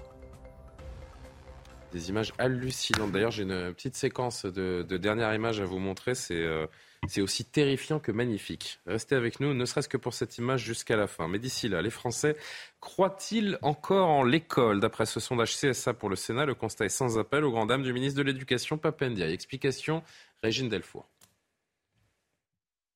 Selon un sondage réalisé par le CSA pour le Sénat, 53% des Français pensent que l'école fonctionne mal. Un constat d'échec pris en compte par Papendiaï. Le ministre de l'Éducation nationale note cependant que les trois quarts d'entre eux font confiance aux professeurs. Mais alors, d'où vient ce manque de confiance? L'école est en train d'être désertée en fait de ses personnels de plus en plus. C'est ça le problème prioritaire aujourd'hui qu'il faut résoudre, c'est cette crise de recrutement, c'est ce manque d'attractivité. Sur les concours d'il y a deux ans, on est à un niveau absolument catastrophique, on a 40% de candidats en moins. Sur les matières fondamentales, le constat est sans appel. En 2019, les élèves de CM1 affichaient les pires résultats en mathématiques de l'Union européenne. Même chose pour le français, le nombre d'erreurs sur une même dictée en CM2 a presque doublé en 34 ans. Il y a tout à fait moyen d'inverser ces chiffres-là. Ça passe par l'attractivité du métier, ça passe par des questions d'horaire. À un moment, les horaires de français sur le 20e et 21e siècle n'ont cessé de baisser en réalité. Ça passe par des questions de programme, ça passe beaucoup par des questions de formation des enseignants, mais pour former des enseignants, il faut encore qu'on ait des enseignants. Pour répondre à cette crise, le gouvernement a recruté 4 500 contractuels à la rentrée 2022. Côté salaire, le Sénat a voté il y a trois semaines une hausse de 10% de la rémunération des enseignants. Jean Messia, que vous inspire ce constat? Alarmant? Surprenant? Pas surprenant, mais alarmant, euh, pour une raison simple, enfin en tout cas ça s'explique. Il y a eu, si vous voulez, euh, une mise en coupe réglée de l'école depuis maintenant une quarantaine d'années. Il y a d'abord effectivement l'idée d'autorité qui a été complètement sapée par euh, l'idéologie de, mai 68. Euh, je ne parle même pas de, la réforme des apprentissages, le pédagogisme, etc., qui a littéralement saccagé finalement la transmission euh, des savoirs Vous élémentaires. Dites si je me trompe, mais a priori chacun d'entre nous a connu l'école post 68 et on est sorti. Alors ça dépend où. À peu près instruit. J'ai l'impression. Ça, dépend, où et, je parle de nous. Et je pense que ceux qui sont sortis de l'école avant mai 68 euh, étaient plus précocement mieux formés euh, que nous l'avions été par la suite. Mais ça, c'est un avis personnel. Ça, c'est la première chose. La deuxième chose, c'est qu'effectivement, à partir des années 80, il y a un phénomène démographique et populationnel qui euh, doit être pris en considération. vous savez, il y a, je, lisais un article dans Valeurs Actuelles qui disait qu'on mangeait de moins en moins de porc dans les cantines scolaires. Vous savez pourquoi? Euh, il y a effectivement. Je, je vois pas le rapport en fait. Je vois pas le rapport entre le fait de manger du porc à la cantine et le fait que le niveau de nos élèves et de nos professeurs soit. Je vais vous dire pourquoi. Parce qu'en fait, vous savez. Plus on mange de porc, mieux on le Quand vous avez, quand la politique du regroupement familial a fait venir en France des familles entières d'étrangers qu'il a fallu essayer d'intégrer. Or, cette immigration massive euh, qui s'est installée en France à partir des années 80 ces enfants, on n'a pas exigé d'eux ce qu'on exigeait des, immigrations précédentes. C'est-à-dire que là où on exigeait des immigrés précédents de s'adapter au niveau français à marche forcée, la, quantité, si vous voulez, le nombre d'immigrés étant inintégrable, on a fait descendre progressivement le niveau de l'école pour se mettre au niveau des nouvelles populations que la France accueillait. D'ailleurs, ça a commencé par les écoles des quartiers périphériques. Et, Franchement, je crois, et votre thèse, je... Et de non, mais attendez, je, me souviens avoir été notamment au collège dans un, dans, un, dans un quartier très populaire avec des, des enfants d'horizons très diverses. Et euh, je peux vous dire qu'il y avait des, des, des, enfants de personnes notamment de, issues du Maghreb qui étaient bien meilleurs que moi en maths ou bien meilleurs que moi dans d'autres d'autres matières. Hein, je vous dis franchement, je, aujourd'hui, non, non, mais d'accord, peut-être, mais aujourd'hui, plus personne ne nie que mmh. dans les secteurs où vous avez le plus grand nombre d'immigrés, vous avez aussi les écoles que la plupart des gens cherchent à fuir avec des pistons, etc. C'est d'ailleurs pour ça qu'on a réformé la carte scolaire à plusieurs reprises. Et ce qu'on appelle la mixité scolaire n'est rien d'autre qu'une mixité ethnique, en fait. C'est comme la mixité sociale. Je voudrais juste qu'on revoie les chiffres dans le détail. Tatiana, vous répondez. L'école fonctionne mal, donc selon 53% des Français. Le chiffre, vous l'avez vu en bas de l'écran tout à l'heure, monte à 76% chez les enseignants. C'est dire s'il y a urgence. L'avenir de l'école s'annonce morose également pour 65% des Français. Le niveau des élèves baisse, le niveau des profs baisse aussi. C'est un peu le serpent qui se mord la queue, puisque plus les élèves, plus les profs seront mauvais, plus les élèves seront mauvais. C'est le problème fondamental. Ma, compagne. J'avais dit Tatiana, mais allez-y, Benjamin et Tatiana reprend. Ma compagne est enseignante. Elle est enseignante en primaire, elle est enseignante en CP. Euh, très clairement, euh, lorsque aujourd'hui vous passez le concours, vous êtes mis comme remplaçant. Pourquoi? Bien parce qu'en réalité, quand vous êtes remplaçant, vous êtes considéré comme étant captif du système. Vous êtes titulaire, donc vous n'allez pas le quitter. C'est faux parce qu'en réalité, vous avez beaucoup d'émissions. Vous mettez des contractuels devant les élèves parce qu'il faut fidéliser les contractuels. Les contractuels, ils ont une formation de 4 jours vous avez des contractuels en CP qui écrivent au tableau la consigne à des enfants qui apprennent à lire. Donc c'est un peu embêtant. Vous voyez à peu près le problème. Donc lorsque vous avez de telles situations, comment voulez-vous que les enfants apprennent? Et comment voulez-vous que les professeurs soient optimistes sur le système? C'est pas du tout périphérique. C'est majoritaire, notamment dans les académies dont vous parlez, l'Académie de Versailles. L'Académie de Versailles tourne à ça. Et donc ce faisant, pas ça, vous pas avez... Jean, Jean, je vous ai écouté religieusement. donc je vous écoute. Euh, mais euh, dès le moment où vous avez des académies qui sont en effet avec beaucoup d'élèves en effet originaires d'immigration, avec des enseignants qui n'ont pas de formation. Hmm. C'est même pas qu'ils sont pas compétents, ils n'ont pas de formation. Comment voulez-vous que ça tourne Comment voulez-vous que ça marche À côté de ça, vous leur demandez, à côté de ça, vous leur demandez non seulement de former à lire et à écrire, à compter, mais également à tous les éléments de la vie, parce que les parents n'ont pas la capacité de faire leur travail, ils ne connaissent pas. Et donc là, on a aujourd'hui un vrai vrai souci. Il faut une vraie révolution copernicienne. Tatiana et Alexandre, je voudrais juste citer euh, Papendiaï dans sa tribune euh, qui dit euh, un Français sur deux ne fait pas confiance à l'institution scolaire, alors où pourtant le système scolaire conduit 80% des élèves au bac. Les Français oh, doutent encore massivement de, notre école. Il a tout compris ou il a rien compris, euh, Alors j'ai dit Tatiana, ça peut deux fois, on lui a pris la, parole. Donc là, on va. Mais vous, tous les deux, enchaînez, enchaînez tous les deux. Bon, alors allez-y, Alexandre, si Tatiana l'accepte. Non, je réagis juste là-dessus parce que. En deux minutes, c'est beaucoup. Hein. mais après, je te laisserai tout le temps. Euh, il a, euh, il a une c'est parfaitement hypocrite parce qu'en réalité, on sait que le bac ne vaut plus rien. Mm. et là, c'est même des gens qui font des études supérieures à l'université sont parfois au chômage, ce qui crée une très grande euh, frustration. Et d'ailleurs, à l'université en première année, on écrème énormément parce que beaucoup euh, n'ont pas le niveau. Donc là, et il le sait, euh, Papendia, et donc il est parfaitement hypocrite. Après, moi, je, je pense que... 40% de candidats en moins hein, pour les concours d'enseignants. Ce qui est intéressant dans ce sondage, c'est que les, les, les, Français font deux constats, à mon avis, très justes. D'une part, ils, ils disent l'école n'assure plus l'égalité des chances et d'autre part, ils disent l'école ne transmet plus les savoirs. Et, et je pense qu'il y a un lien en réalité entre les deux, euh, parce que le meilleur moyen euh, d'obtenir l'émancipation, d'obtenir une forme de, progrès intellectuel, social, c'est par la transmission des connaissances, par la transmission du savoir. Or, euh, l'école, je ne sais pas si c'est après 68, mais en tout cas, moi, je commençais à connaître cette école-là, a renoncé à transmettre les savoirs. Il fallait que le savoir vienne de l'élève euh, lui-même. mais pardon, mais pas Pendia, il nous livre une tribune de, de, blabla. il a quand même mis ses enfants, pardon, Tatiana, il a quand même mis ses enfants dans l'école la plus sélective de France. Donc il y a ce qu'il y a de bon pour les enfants de Papendiaï et puis il y a ce qu'il y a de bon pour le petit peuple. L'école, voilà, c'est l'instruction. Voilà. Julien, je finis quand même. L'école, c'est l'instruction d'abord. Et là, les Français l'ont bien compris. Elle a renoncé à instruire. Et ce qui est parfaitement hypocrite aussi, effectivement, vous l'avez dit chez Papendiaï et chez les élites en général, c'est que eux continuent à mettre leurs écoles, leurs enfants dans des écoles où on apprend le latin et le grec, où on transmet le meilleur des connaissances, où on fait des maths, du français, etc. Et ils prônent un espèce de pédagogisme euh, à la noix euh, pour les autres. Euh, donc c'est une forme de, sélection sociale euh, hypocrite au nom au nom de l'égalité. En réalité, le, nivellement vers le bas ne crée pas l'égalité, il, crée exactement euh, aujourd'hui le contraire à une école euh, à deux vitesses. Ce que l'on peut voir, Tatiana, également, c'est que les métiers de la fonction publique, on parlait des soignants, on parlera de, euh, de la police, éventuellement des, des, professeurs, ces métiers-là, ce sont des métiers de vocation, des métiers qui sont vers lesquels on se dirige avec un sentiment d'utilité qui est extrêmement fort. Tout cela est en train de, de se perdre, l'absence de discipline le pas de vague sont passés par là euh, également. La crise de la vocation, elle veut dire beaucoup. Ils se disent, pour un salaire comme ça, est-ce que j'ai envie de, faire ça? Est-ce que j'ai est envie de vivre ça? Voilà ce que se disent les, futurs enseignants aujourd'hui. Alors ça évidemment, et pour le coup là je vous rejoindrai sur une chose, moi j'ai lu attentivement cette tribune parue dans le monde du ministre de l'Éducation nationale, et c'est vrai que cette phrase, il cite Victor Hugo en disant les maîtres d'école sont des jardiniers en intelligence humaine. Alors non, malheureusement aujourd'hui, bla, bla, bla, bla, les assistants sociaux sont devenus des souffres-douleurs parce qu'ils sont victimes de violences, euh, trop souvent, euh, même de la part d'ailleurs des parents.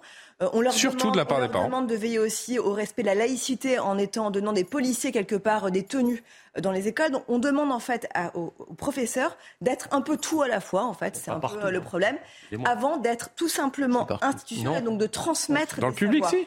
Donc ça, c'est un vrai problème. Deuxièmement, là où je vous rejoins pas, vous revenez après, je, Jean. Trouve, je trouve que dans cette interview, le ministre, cela dit, pointe les trois vrais soucis à mon sens. C'est-à-dire non seulement euh, l'insuffisance de niveau, en effet, des, élèves, mais aussi, malheureusement, des professeurs. Et ça vient d'où? Et il le dit euh, tout à fait honnêtement. C'est-à-dire que si les profs aujourd'hui ne sont pas non plus au niveau, malheureusement pour certains et pour même une majorité. Il le dit, hein, le niveau d'ensemble baisse, on va l'afficher. C'est parce que, c'est parce qu'aussi sur les bancs, sur les, puisque ce sont des jeunes profs euh, très souvent qui arrivent, sur les bancs de leurs propres écoles, ils n'ont justement pas eu euh, les enseignements qui étaient à l'auteur. C'est un peu le souci. C'est-à-dire que quand on voit, et pardon Jean Messia, euh, il suffit, euh, même, on n'a même pas besoin d'aller chez les immigrés pour voir cela, hein, pardon. Même des petits Français bien de chez nous, aujourd'hui, avec des réseaux sociaux, ne savent même pas écrire une phrase sans, sans orthographe. Sans, doute, sans doute. Mais... Les étrangers ont besoin oui, le remplacement est une C'est un cercle vicieux parce que le niveau des profs baisse, le niveau des élèves baisse. C'est pas ça, c'est la question. Non, non, attendez. Alors oui, finissez, pardon. c'est la première chose. Deuxièmement, sur la mixité sociale, euh, c'est vrai que l'école, c'est la transmission des savoirs, mais aussi, c'est aussi l'ascenseur social. Et ça, en cela, c'est très important. Moi, j'ai dans un quartier qui est 19e, où il y a une, une expérimentation qui, justement, l'explosion de la carte scolaire. Moi, je milite de façon très, très euh, importante pour cette explosion de la carte scolaire. Pourquoi? C'est-à-dire? Dans le 19e et dans le 18e, il y a eu des tests sur six euh, collèges qui ont été faits, où on a justement mis des binômes, en fait, de collèges, et on a tenté, justement, cette mixité parce qu'en fait, Paris, il faut savoir que l'Île-de-France, c'est l'endroit où il y a le plus, il y a un écart de 0 à 61% euh, d'inégalité en fonction du quartier dans lequel vous êtes. Vous avez des quartiers, les quartiers nord qui sont extrêmement pauvres, avec des CSP moins, on va dire, et des quartiers malheureusement ouest ou sud, où ils sont beaucoup plus favorisés. Donc évidemment, il y a une concentration dans certains quartiers, malheureusement, euh, d'élèves qui sont extrêmement, extrêmement euh, défavorisés et, et, si j'ose dire, démunis aussi. Le problème, Tatiana, moi j'entends, j'entends très bien. Oui, mais je me permets de vous couper parce que c'est. la carte scolaire, elle est quand même très bénéfique parce que les études ont montré que ça aide énormément les élèves parce que, pardon, mais moi je considère, moi j'ai, moi j'ai des enfants et je considère que c'est une chance euh, de pouvoir être en contact d'autres enfants qui ne font pas partie de leur culture, qui ne sont pas de leur milieu. Il faut les mettre à euh, Sevran alors, là ils seront enrichis. Mais non, mais mettre à Sevran, ou alors ils seront encore plus enrichis. Mais je suis désolée, je, hein pense que c'est extrêmement important. Non mais attendez, vous nous parlez du 18e, Oui mais ça les parents peuvent s'en charger, euh, les parents peuvent s'en charger Tatiana. Enfin, dernière chose, le 19e c'est les buts de Chaumont au Montmartre, excusez-moi. Montmartre c'est le 18e. Dernière chose pour revenir. Le 18e, oui c'est ce que j'ai dit. Dernière chose pour revenir à ce que disait Benjamin, il y a aussi un autre problème, c'est que pourquoi est-ce qu'on parachute les jeunes profs dans les quartiers ah ben ça. Et pourquoi on parachute les jeunes filles dans les zones les plus sensibles Les profs ne veulent pas y aller. Ça c'est euh, bien sûr. C'est un vrai souci, c'est-à-dire qu'on devrait justement considérer que des profs d'expérience devraient justement être dans les zones les plus compliquées. J'entends, on entend euh, les arguments de Tatiana Renard-Barzac. Moi, ce que je, ce que je note aussi, c'est qu'on a peut-être toutes ces années multiplié les missions de l'école. En effet, la mixité, l'explosion de la carte scolaire, pourquoi pas. Mais il y a un moment, retournons vers l'essentiel, retournons bah, vers les savoirs fondamentaux, tout simplement. Et puis après, il y, a une différence entre l'éducation et l'instruction. Vous, vous me parlez d'éducation l'éducation. Et en l'occurrence, ben, la mixité, l'éducation, les parents peuvent s'en charger. Mais, Donnons à l'école sa mission première, c'est d'instruire. Julien, c'est le problème fondamental. Les parents, les parents aujourd'hui ne savent pas le faire, et c'est le vrai problème. C'est-à-dire, réapprenons, pas, rééduquons les parents. Mais oui, il y a une nécessité de rééduquer les parents. Il faut arrêter de généraliser. Non, Jean, il n'y a pas. Attendez, vous avez beaucoup plus de difficultés quand vous êtes dans une famille qui n'est pas francophone, si vous bah, avez votre enfant et qui est à l'école, que si vous avez une famille de plusieurs générations de Français. Arrêtez de à ça. Mais si, ça existe. Attendez, il n'y a pas que ça. Il y a, il y a, il y a, il y a eu pendant d'autres choses sur ce Il y a eu, non, non, non, non. Je veux dire, bien cette question-là, non. Il y a eu une, je répète, il y a eu une adaptation.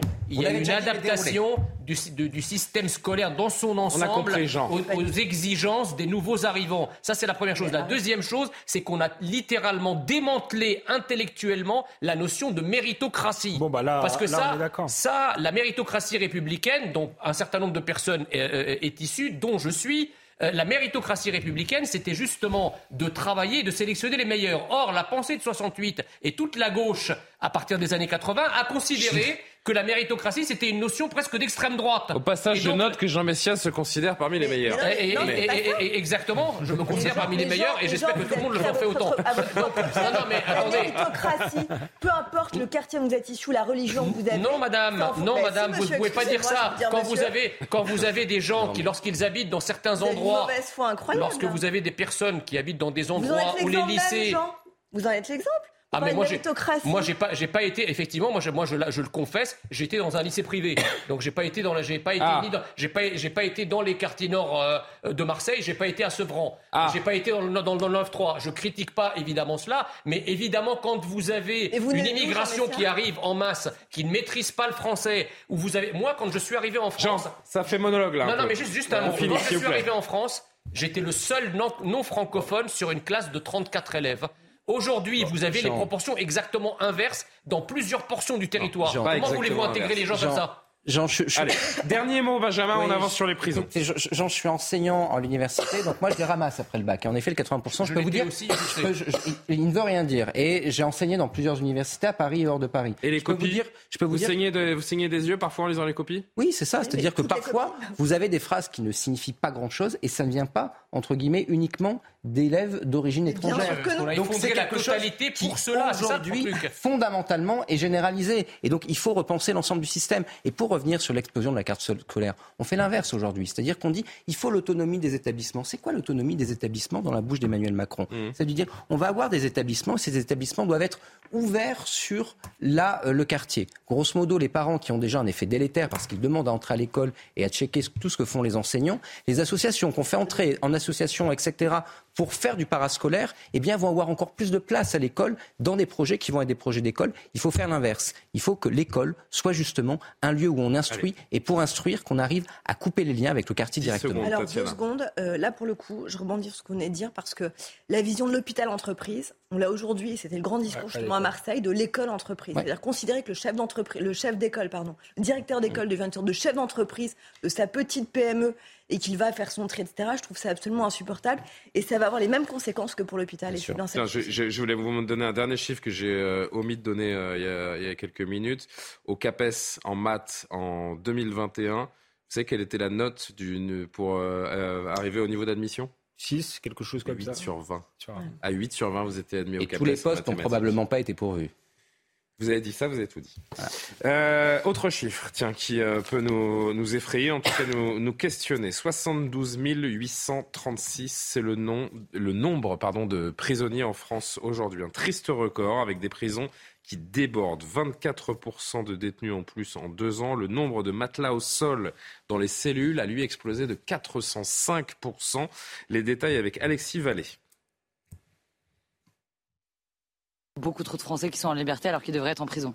Donc il en faut beaucoup plus en France, bah, d'abord pour qu'ils soient dans des conditions plus normales, parce que ça reste des humains, mais surtout pour pouvoir en incarcérer beaucoup plus. Euh, chaque être humain euh, a son droit donc, euh, de vivre dans des conditions convenables.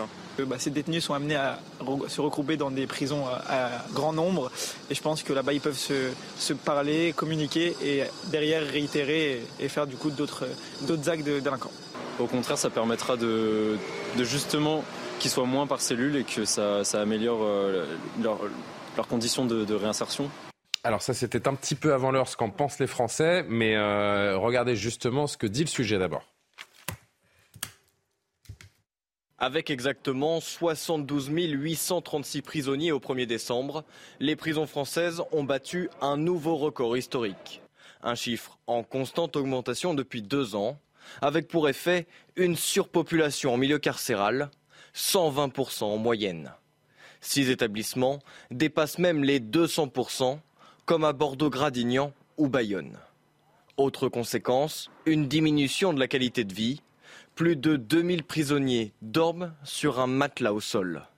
Dans un rapport publié en juin, Dominique Simoneau, contrôleur général des lieux de privation de liberté, présentait la surpopulation carcérale comme une honte nationale et une fabrique de récidives.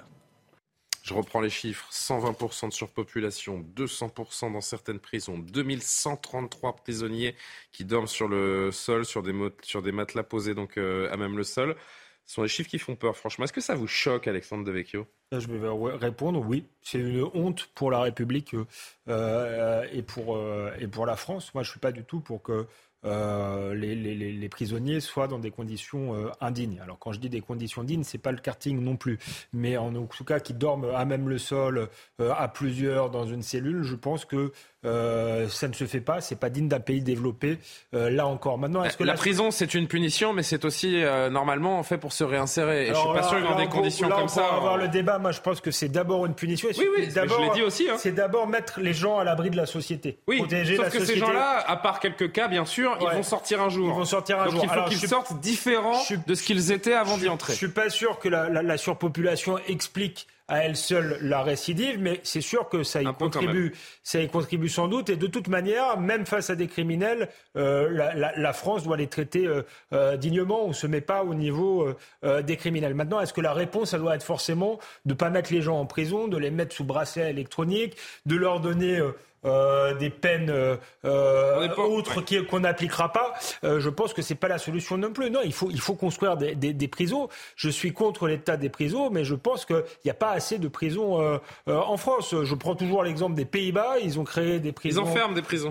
Des, des, comment Ils enferment des ils prisons. Enferment, ils les reconvertissent même en, en hôtel parce qu'ils en ont construit beaucoup, des prisons modernes.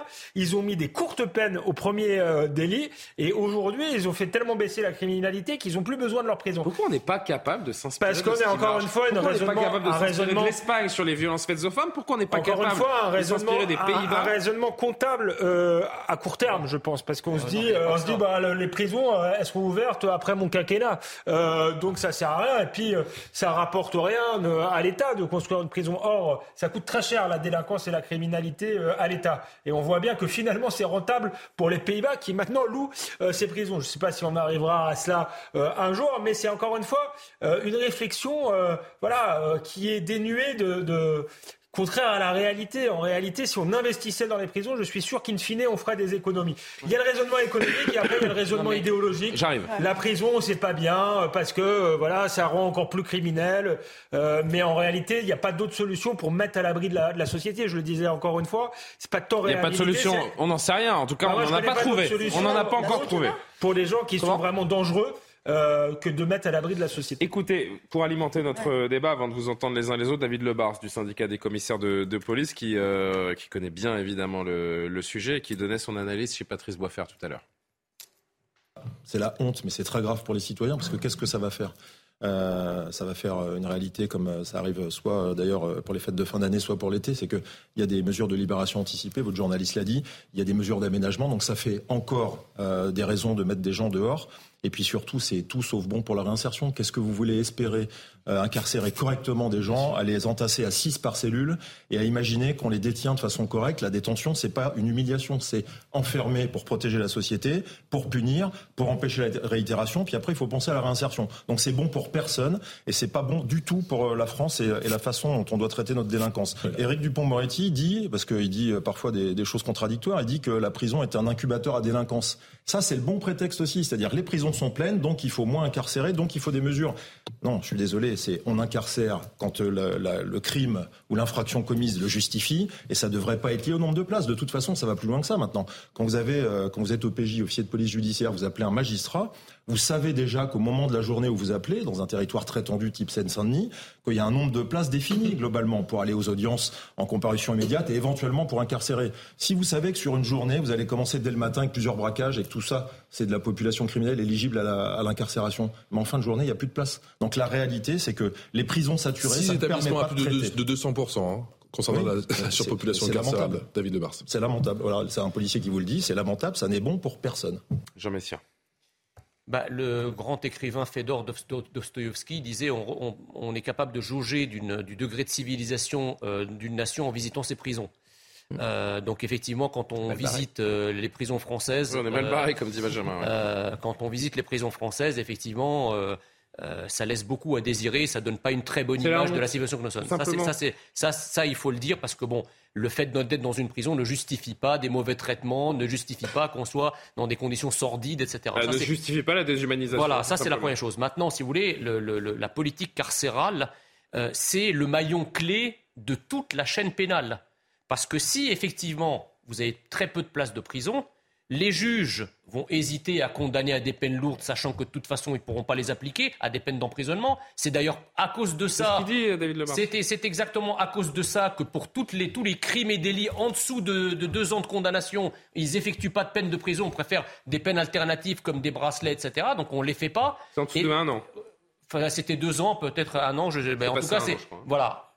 Il est là le problème. Donc pour déverrouiller le système, parce que là, en l'occurrence, ce qu'on est censé traiter, c'est quand même un ensauvagement généralisé de notre société. L'explosion de la délinquance, l'explosion de la criminalité. Il faut absolument une réponse pénale, mais pour qu'il y ait une réponse pénale, encore faut-il avoir des places de prison. Or, je suis désolé, aujourd'hui, on est capable de construire des prisons assez rapidement. Bah on peut Les, non, mais attendez, après, c'est une volonté politique. Il y en a eu 2000 en 6 ans, 15 000 étaient promises. Aujourd'hui, euh, on, a, on a des formules. Là, l'objectif maintenant, c'est 8000 d'ici 2027 hein, pour euh, Emmanuel Macron. Les marchés publics permettent, par exemple, des partenariats publics-privés. Vous pouvez effectivement construire des prisons à l'américaine, etc. Les maires n'en veulent pas. Mais attendez, mais arrêtez. Non, mais alors ça, c'est, attendez, ça, ça, c'est, je termine là-dessus. Ça, c'est, ça, c'est vraiment l'argument qui est énervant par essence. Je veux dire pourquoi Parce qu'on est capable, on est capable, en dehors de l'accord des maires et encore plus en dehors de l'accord des populations, d'imposer des foyers de migrants partout en France. Et là, on n'en a rien à fiche de savoir si les habitants sont d'accord ou si la mairie est d'accord. En revanche, quand il s'agit de places de prison, vous avez encore une fois les professionnels de l'impossibilisme qui vous disent que c'est pas possible. Alors si, c'est possible. Vous connaissez la moyenne européenne de places de prison pour 100 000 habitants? C'est 130. Vous connaissez la moyenne française? 88. On est loin euh, des standards de, euh, de l'Europe. Mais évidemment, alors, la problématique des maires, il ne faut pas la sous-estimer. Le problème, c'est que l'intérêt national est censé primer sur l'intérêt euh, local. Je rappelle que cette semaine, enfin, il y a une semaine, le canard enchaîné montrait qu'on congédiait des préfets dès le moment où ils avaient le malheur de déplaire à certains élus locaux. Donc là, si on n'est pas en capacité de faire valoir l'intérêt national, on n'y arrivera pas. Ensuite, je m'étonne encore que ça puisse faire débat. C'est-à-dire que qu'on soit un partisan échevelé des droits de l'homme. Attendez, la France a été condamnée deux fois par la CDH à propos de l'état de ses prisons. Donc lorsqu'on est humaniste, lorsque l'on a envie que justement le sort des prisonniers soit un sort acceptable, on doit avoir envie de construire des places de prison. Lorsqu'au contraire, on veut ou pas au contraire d'ailleurs, ça peut être complémentaire. D'ailleurs, je trouve ça assez absurde parce que je me dis que d'une certaine façon, là où il y a des prisons, il y a de la sécurité. Puisque les prisons sont des endroits gardés. Euh, attendez, il n'y a plus de sécurité. Vous allez à la prison euh, à Paris, euh, vous voyez à la, santé. Des, la santé, vous voyez des rats dans les cellules. Enfin, je veux dire, dans quel monde vous pensez que là, en ne construisant pas plus de places de prison, vous allez vous montrer plus humaniste? Et ensuite, Jean, je rejoins tout à fait ce que vous disiez, c'est-à-dire que si jamais vous n'avez pas plus de places de, de, places de prison, en réalité, vous imaginez, ça veut dire qu'on renonce aujourd'hui à faire appliquer la loi. Ça. Mmh. On considère bah que, grosso modo, la loi, on peut s'en dispenser parce qu'on n'a pas les moyens de la faire vous Savez également Quel message on envoie aux délinquants en leur disant la loi, c'est optionnel, c'est si on peut Et vous savez, alors on parle beaucoup des chiffres, notamment des, étrangers en prison qui sont euh, un peu plus de, 23%. J'ai un autre chiffre qui est, intéressant et là qui concerne directement la justice, Tatiana Renard-Barzac, vous savez qu'un tiers des prévenus en prison sont en, sont en attente de jugement. C'est-à-dire que si la, justice était euh, plus rapide, eh bien là aussi, on aurait un, moyen de désengorger nos, prisons, à défaut, évidemment, d'en construire ce qui, est, euh, ce qui semble le plus évident. Accessoirement, 96% des détenus sont des hommes au passage. À 96% des, des, détenus sont des hommes. Oui, oui, non, mais ça, alors là. Juste, juste une chose. Le, je pense qu'il y a plusieurs choses. D'abord. Ça fait aucun doute. on, voit bien qu'il y a un problème, en effet, de. de ces conditions font qu'il y a, du coup, une problématique de réinsertion, bien évidemment, et surtout de prévention de la récidive. On l'a vu, là, malheureusement, ces derniers jours. Euh, avec, avec euh, William La surpopulation, elle crée la récidive aussi Non, c'est pas ça. Ce que je veux dire, c'est que je pense qu'il faut aussi qu'on peut-être on, voit différemment notre justice pénale et, et, cette culture de l'enfermement euh, qu'on a ici en France, peut-être qu'il faudrait aussi qu'on voit ça différemment. Je dis pas qu'il faut plus enfermer les gens, c'est pas tout ça que je veux dire. On enferme moins qu'ailleurs. Ce que je veux dire, c'est que nous avons, nous avons parfois des peines qui sont extrêmement longues euh, et que il y a dans d'autres pays, justement, vous le disiez tout à l'heure, euh, euh, Alexandre, dans d'autres pays, on peut aussi privilégier parfois pour certaines peines, bien évidemment, pas les plus graves, le bracelet électronique. On peut privilégier, dans des cas, euh, par exemple, pas trop graves, des travaux d'intérêt général. On peut privilégier la, la surveillance à domicile, mais pour cela, encore faut-il des moyens et en dehors des prisons et dans les prisons. Parce qu'il y a aussi ça, c'est-à-dire que on dit qu'il faut construire plus de places. Très bien, super. Mais c'est le même problématique que pour l'hôpital. C'est-à-dire qu'à partir du moment aussi on aura des prisons qui répondront aux standards justement européens et même mondiaux. C'est-à-dire que sincèrement, c'est le tiers-monde. Midnight Express, franchement, euh, parfois, c'est un peu ce qui se passe en France dans certaines prisons. C'est absolument honteux d'avoir des gens qui sont enfermés dans ces conditions-là. Donc, ayons déjà des, des conditions décentes pour nos détenus. Ça, c'est la première chose parce que, pardon, mais c'est aussi quelque part, parfois, malheureusement, une façon euh, de pas forcément euh, inciter les gens quand ils sortent à se réinsérer. Il faut aussi le dire très honnêtement. Et deuxième chose, pourquoi est-ce qu'on ne pourrait pas repenser? Il y avait d'ailleurs eu un rapport sénatorial très intéressant à ce sujet sur la façon dont on peut aménager certaines peines ou revoir certaines peines, encore une fois, qui ne sont pas si graves que d'autres qui sont extrêmement graves, et donc avoir des conditions justement d'enfermement à l'extérieur, mais avec un vrai suivi, parce que malheureusement, c'est souvent cela qui fait défaillance. C'est l'heure de l'actu avec Mathieu Deves, vous avez 10 secondes, euh, jean La surpopulation carcérale interroge aussi partiellement notre politique migratoire. L'obsession... Je sais pas pourquoi je J'ai dit 23% des détenus sont étrangers. à peu près un quart des prisonniers qui sont étrangers. Donc vous pouvez, vous pouvez vous enfoncer la tête dans, comme une autruche dans le sable en, évitant de voir ah ce sujet. 25%, un quart des prisonniers quand on est quand on est quand on a une, une population. Mais est-ce que c'est pas l'honneur de la France de carcérer les gens qui ont commis des crimes sur son sol? Il faut faire ça, mais il faut parallèlement arrêter l'immigration massive pour une fois que les immigrés qui sont enfermés, une fois que les étrangers qui sont enfermés dans nos prisons soient expulsés, qu'ils soient pas remplacés par Pardon Mathieu Devez, il est quasiment 23h32. un dernier point sur euh, l'actualité. Mathieu, c'est Emmanuel Macron demande au gouvernement des mesures de protection des Français. Le président s'inquiète de l'allègement des restrictions sanitaires en Chine. Le pays est confronté à une explosion des cas de contamination. Dans ce contexte, l'Italie impose des tests obligatoires aux voyageurs venant de Chine. Une décision similaire a été prise au Japon et aux États-Unis. La baisse de la consommation de gaz se poursuit. La France a brûlé 10,8% de gaz en moins depuis le 1er août par rapport à la même période de 2018. Ce chiffre a été arrêté le 25 décembre. Il évalue la quantité de gaz qui aurait été consommée si les températures avaient été alignées avec les normales de saison. En football, Kylian Mbappé sauve le PSG pour son match de reprise en Ligue 1. Les Parisiens ouvrent le score au quart d'heure de jeu à domicile face à Strasbourg. Sur un coup franc de Neymar, Marquinhos lancé coupe de la tête au 6 mètres. En deuxième, en deuxième période, Marquinhos marque une nouvelle fois mais contre son camp cette fois-ci. Un bon centre du Strasbourgeois Thomasson dévié par le Brésilien. Paris va finir à 10, un deuxième carton jaune pour Neymar. L'arbitre siffle une simulation du Brésilien et dans les arrêts de jeu, Mbappé est accroché dans la surface. Le Français se charge du penalty et offre la victoire 2-1 à Paris. Le PSG est leader avec 8 points d'avance sur Lens. C'est ce qui s'appelle digérer une défaite en finale de Coupe du Monde pour euh, Kylian Mbappé qui est toujours aussi droit au, au penalty. Dernier sujet, un étudiant iranien qui s'est suicidé hier. Vous avez peut-être entendu parler de cette histoire euh, tragique. Il s'est jeté dans le Rhône à Lyon pour attirer l'attention sur les manifestations qui ont lieu depuis euh, plusieurs mois dans son pays. Les explications de Mathilde Couvelier, Flornoy. On en discute quelques instants.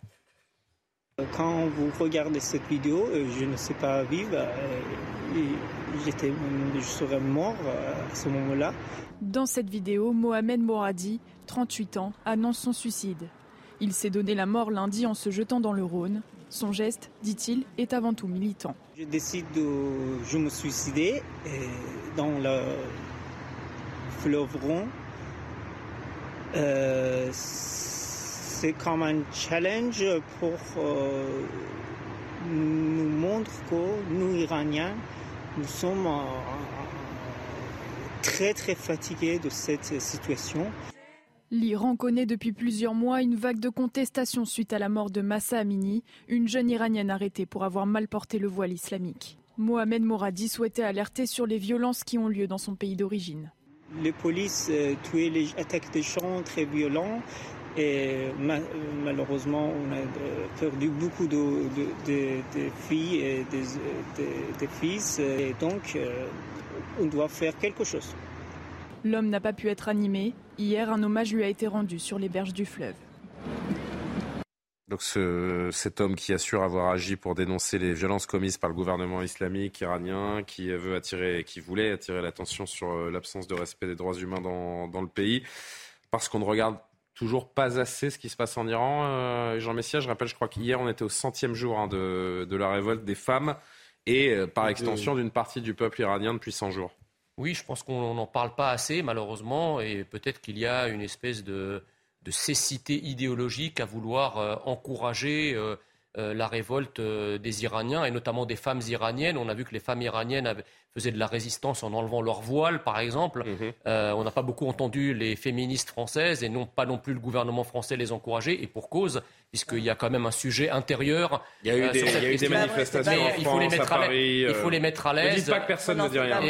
non, je veux dire, c'est quand même. Non, non, mais attendez, on peut quand même admettre que le soutien est pas vociférant et le, le, soutien il est quand même timoré. Il est, on c'est pas un soutien franc et massif. On n'entend pas parler. Là, attendez, il n'y aurait pas eu ce drame, on en aurait parlé ce soir? Pas du tout, et personne n'en aurait parlé. Alors que tous les jours, il y a des gens qui affrontent la, police et les forces de l'ordre C'est ma première question, et, je nous inclus dedans. Est-ce qu'on ne détourne pas un peu trop le regard Et on en parle absolument pas. Excusez-moi, moi j'ai vécu. Laissez finir à Tatiana, s'il vous plaît, je viens vers vous tout de suite. J'ai vécu euh, la révolte de Tiananmen. Je peux vous dire qu'on en a parlé pendant des jours et des jours. En 89 en Chine, on en a parlé pendant des jours et des jours et des jours. Ça faisait la une tous les jours dans les journaux. Là, l'Iran, c'est quand même la République islamique. C'est un pays qui a financé le terrorisme pendant des années. C'est un régime abominable.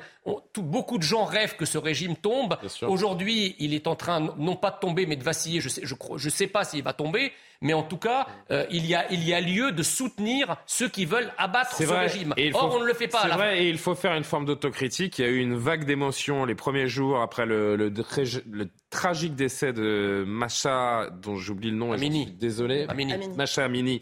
Euh, il y a eu cette vague d'émotions qui n'a pas forcément duré. Alors d'abord, ce qui est terrible, malheureusement, et c'est le problème de l'actualité justement et de la façon dont on traite l'actualité, nous les médias aussi, hein, il faut être tout à fait honnête. L'Ukraine, malheureusement, a pris aussi toute la lumière. C'est une actualité en chasse une autre. Il a écrasé en fait totalement cette actualité. Et c'est vrai qu'il y a une injustice de traitement entre ce qui se passe en Ukraine et ce qui se passe en Iran, qui est absolument terrible, parce que je rappelle quand même qu'il y a eu 11 euh, condamnations à mort, deux exécutions et des centaines, évidemment, de manifestants euh, euh, blessés. Par ailleurs, je, trouve que je suis pas du tout d'accord avec vous, Jean, parce que les féministes ont, agi, réagi, et je trouve que justement il y a une vraie carence. il y a une vraie carence de, mais Rousseau, arrêtez votre obsession. Il y a une vraie carence. Rousseau ne, représente pas, ne représente pas toutes les féministes, loin de là, et ça. on l'entend beaucoup sur des tas de sujets. Donc, euh, mais, mais, en revanche, en revanche, ce qui est vrai, c'est qu'il y, y, a malheureusement un vrai silence, je trouve, criant de la part des États et de l'Occident de façon plus générale. Caroline Dehaas a réagi. Il y a eu, je, pardon, de façon, on va, on va élargir le spectre des obsessions et on va juste euh, s'attarder là. Eux, les faits, ce sont elles les féministes pas tentées. Je pense que et, et l'Europe et l'Occident et les États-Unis ont en fait peur de quoi? Ils savent qu'en fait, ça dépasse bien, bien, bien le voile. En fait, c'est pas du tout qu'une revendication sur le port du voile. Bah, ça va bien au-delà de ça. C'est en fait une révolution. C'est le point de départ. C'est le point de départ. C'est vrai pas MeToo, on a parlé. Je peux terminer. C'est un renversement de régime qui est demandé en fait par ces manifestants qui n'en peuvent plus de la République islamique d'Iran oui, et de l'inégalité homme-femme et des. Ça n'a rien à voir. Ça rien à voir. On peut juste mettre vos obsessions côté. On est sur un État qui oppresse un peuple, qui opprime un peuple. On n'est pas sur une agression sexuelle. On parle de balance ton port. C'est pas sur un le vrai, problème, le vrai problème, c'est qu'il y, a eu des sanctions qui ont été prises. Il y a des sanctions qui sont prises encore aujourd'hui parce que je rappelle que d'abord euh, l'Iran, Téhéran est déjà sous le coup de sanctions américaines en raison justement du programme nucléaire. Ça n'a rien fait. Qui a, ça n'a rien fait. Qui a un nouveau train de sanctions depuis lundi euh, européenne, mais aussi américaine, parce que je rappelle aussi que l'Iran a fourni les drones justement aux Russes euh, en Ukraine et que ça pose un vrai souci aussi. Mais dernière chose, le vrai problème, c'est quoi Pardon, dernière chose. Secondes regardez, ce, regardez ce qui se passe en Syrie. Je pense qu'en fait, la crainte des Occidentaux, c'est quoi? C'est de se dire que s'il y a un renversement de régime, mmh. qu'est-ce qui va se passer L'après, ça va être quoi? Ça n'a rien à voir avec la, Syrie, pardonnez-moi. Je suis vraiment désolé, mais je vous donne du coup 20 secondes chacun, Benjamin et Ça n'a rien à voir avec la Syrie parce qu'il y avait une civilisation avant le régime islamique qui s'appelle la civilisation perse. Et ça, et, ça, et ça changerait beaucoup de choses sur le plan international si on avait le retour de cette civilisation-là. J'ai pas, pas, fait ce parallèle. Ensuite, ensuite je suis désolé, c'est pas pour vous censurer, mais c'est terminé. Très rapidement, juste pour euh, je suis assez d'accord avec ce que vous avez dit. Euh, en revanche, je pense que le voile est une question fondamentale parce que c'est leur mur de Berlin d'une certaine manière. C'est pas, c'est ce que l'outil qui, a, créé, qui a, mis en place en premier le régime pour s'installer. Donc, faire tomber le voile, c'est faire tomber le régime. Écoutez Macron au Liban, la situation au Liban ne se réglera pas sans l'Iran. Pour l'instant, la position de la France, la position de l'Occident, c'est de dire on a encore besoin du régime iranien parce qu'en réalité, on n'a pas vraiment d'alternative. Et je vous rejoins. Le problème fondamental, c'est qu'on a toujours cru qu'il y avait des modérés et des extrémistes dans le régime iranien. On n'a jamais compris que les modérés étaient une façade, qu'on les envoyait en Occident pour ne rien négocier. Parce que ceux qui ont le pouvoir, ce sont les extrémistes. Et mmh. ils le tiennent de manière structurelle. et, on va, et je m'engage à ce qu'on parle beaucoup plus régulièrement de la situation en Iran parce que c'est vrai qu'il ne faut surtout pas détourner le, regard sur euh, la révolte qui dure depuis maintenant une centaine de, jours. La dernière image, d'habitude, elle est là pour euh, vous donner un peu de légèreté, pour, vous rire, pour rire euh, et sortir du marasme ambiant. Mais bon, c'est un petit peu tragique quand même. Mais il y a une forme de, de féerie, de magie dans l'image que je vais vous montrer. C'est que le nord américain est touché depuis plusieurs jours par cette vague de froid sans précédent, blizzard qui fait des ravages. Regardez cette image à peine croyable de maisons littéralement, littéralement glacées le long du lac Erie entre les États-Unis et le Canada. Ah, J'y ai presque pas cru en la découvrant, franchement, tellement on dirait une, maquette, un décor de cinéma. C'est aussi beau que dramatique parce qu'il y a des gens évidemment qui euh, vivent ça de l'intérieur et c'est absolument insupportable. Mais euh, c'est euh, c'est magiquement terrible. Je ne sais pas comment comment décrire ça. C'est le dernier concours de sculpture de glace, non? Non, ben non, justement, c'est pour ça que je voulais pas vous donner la parole. Heureusement ça ne nous arrive pas parce que sans électricité. Je suis très en retard. Ah oui, mais alors là, avec la bougie là, vous faites pas fondre l'histoire, je vous le dis. Merci à tous les quatre. Merci à Emmanuel Rupier et Tania Tollet Thiolet, j'oublie, c'est Thiolet ou Tollet Thiolet, pardon, pardon Tania. En tout cas, vous avez tous les deux été formidables et vous m'avez bien aidé pour cette émission. À demain pour Soir Info. Bonne nuit.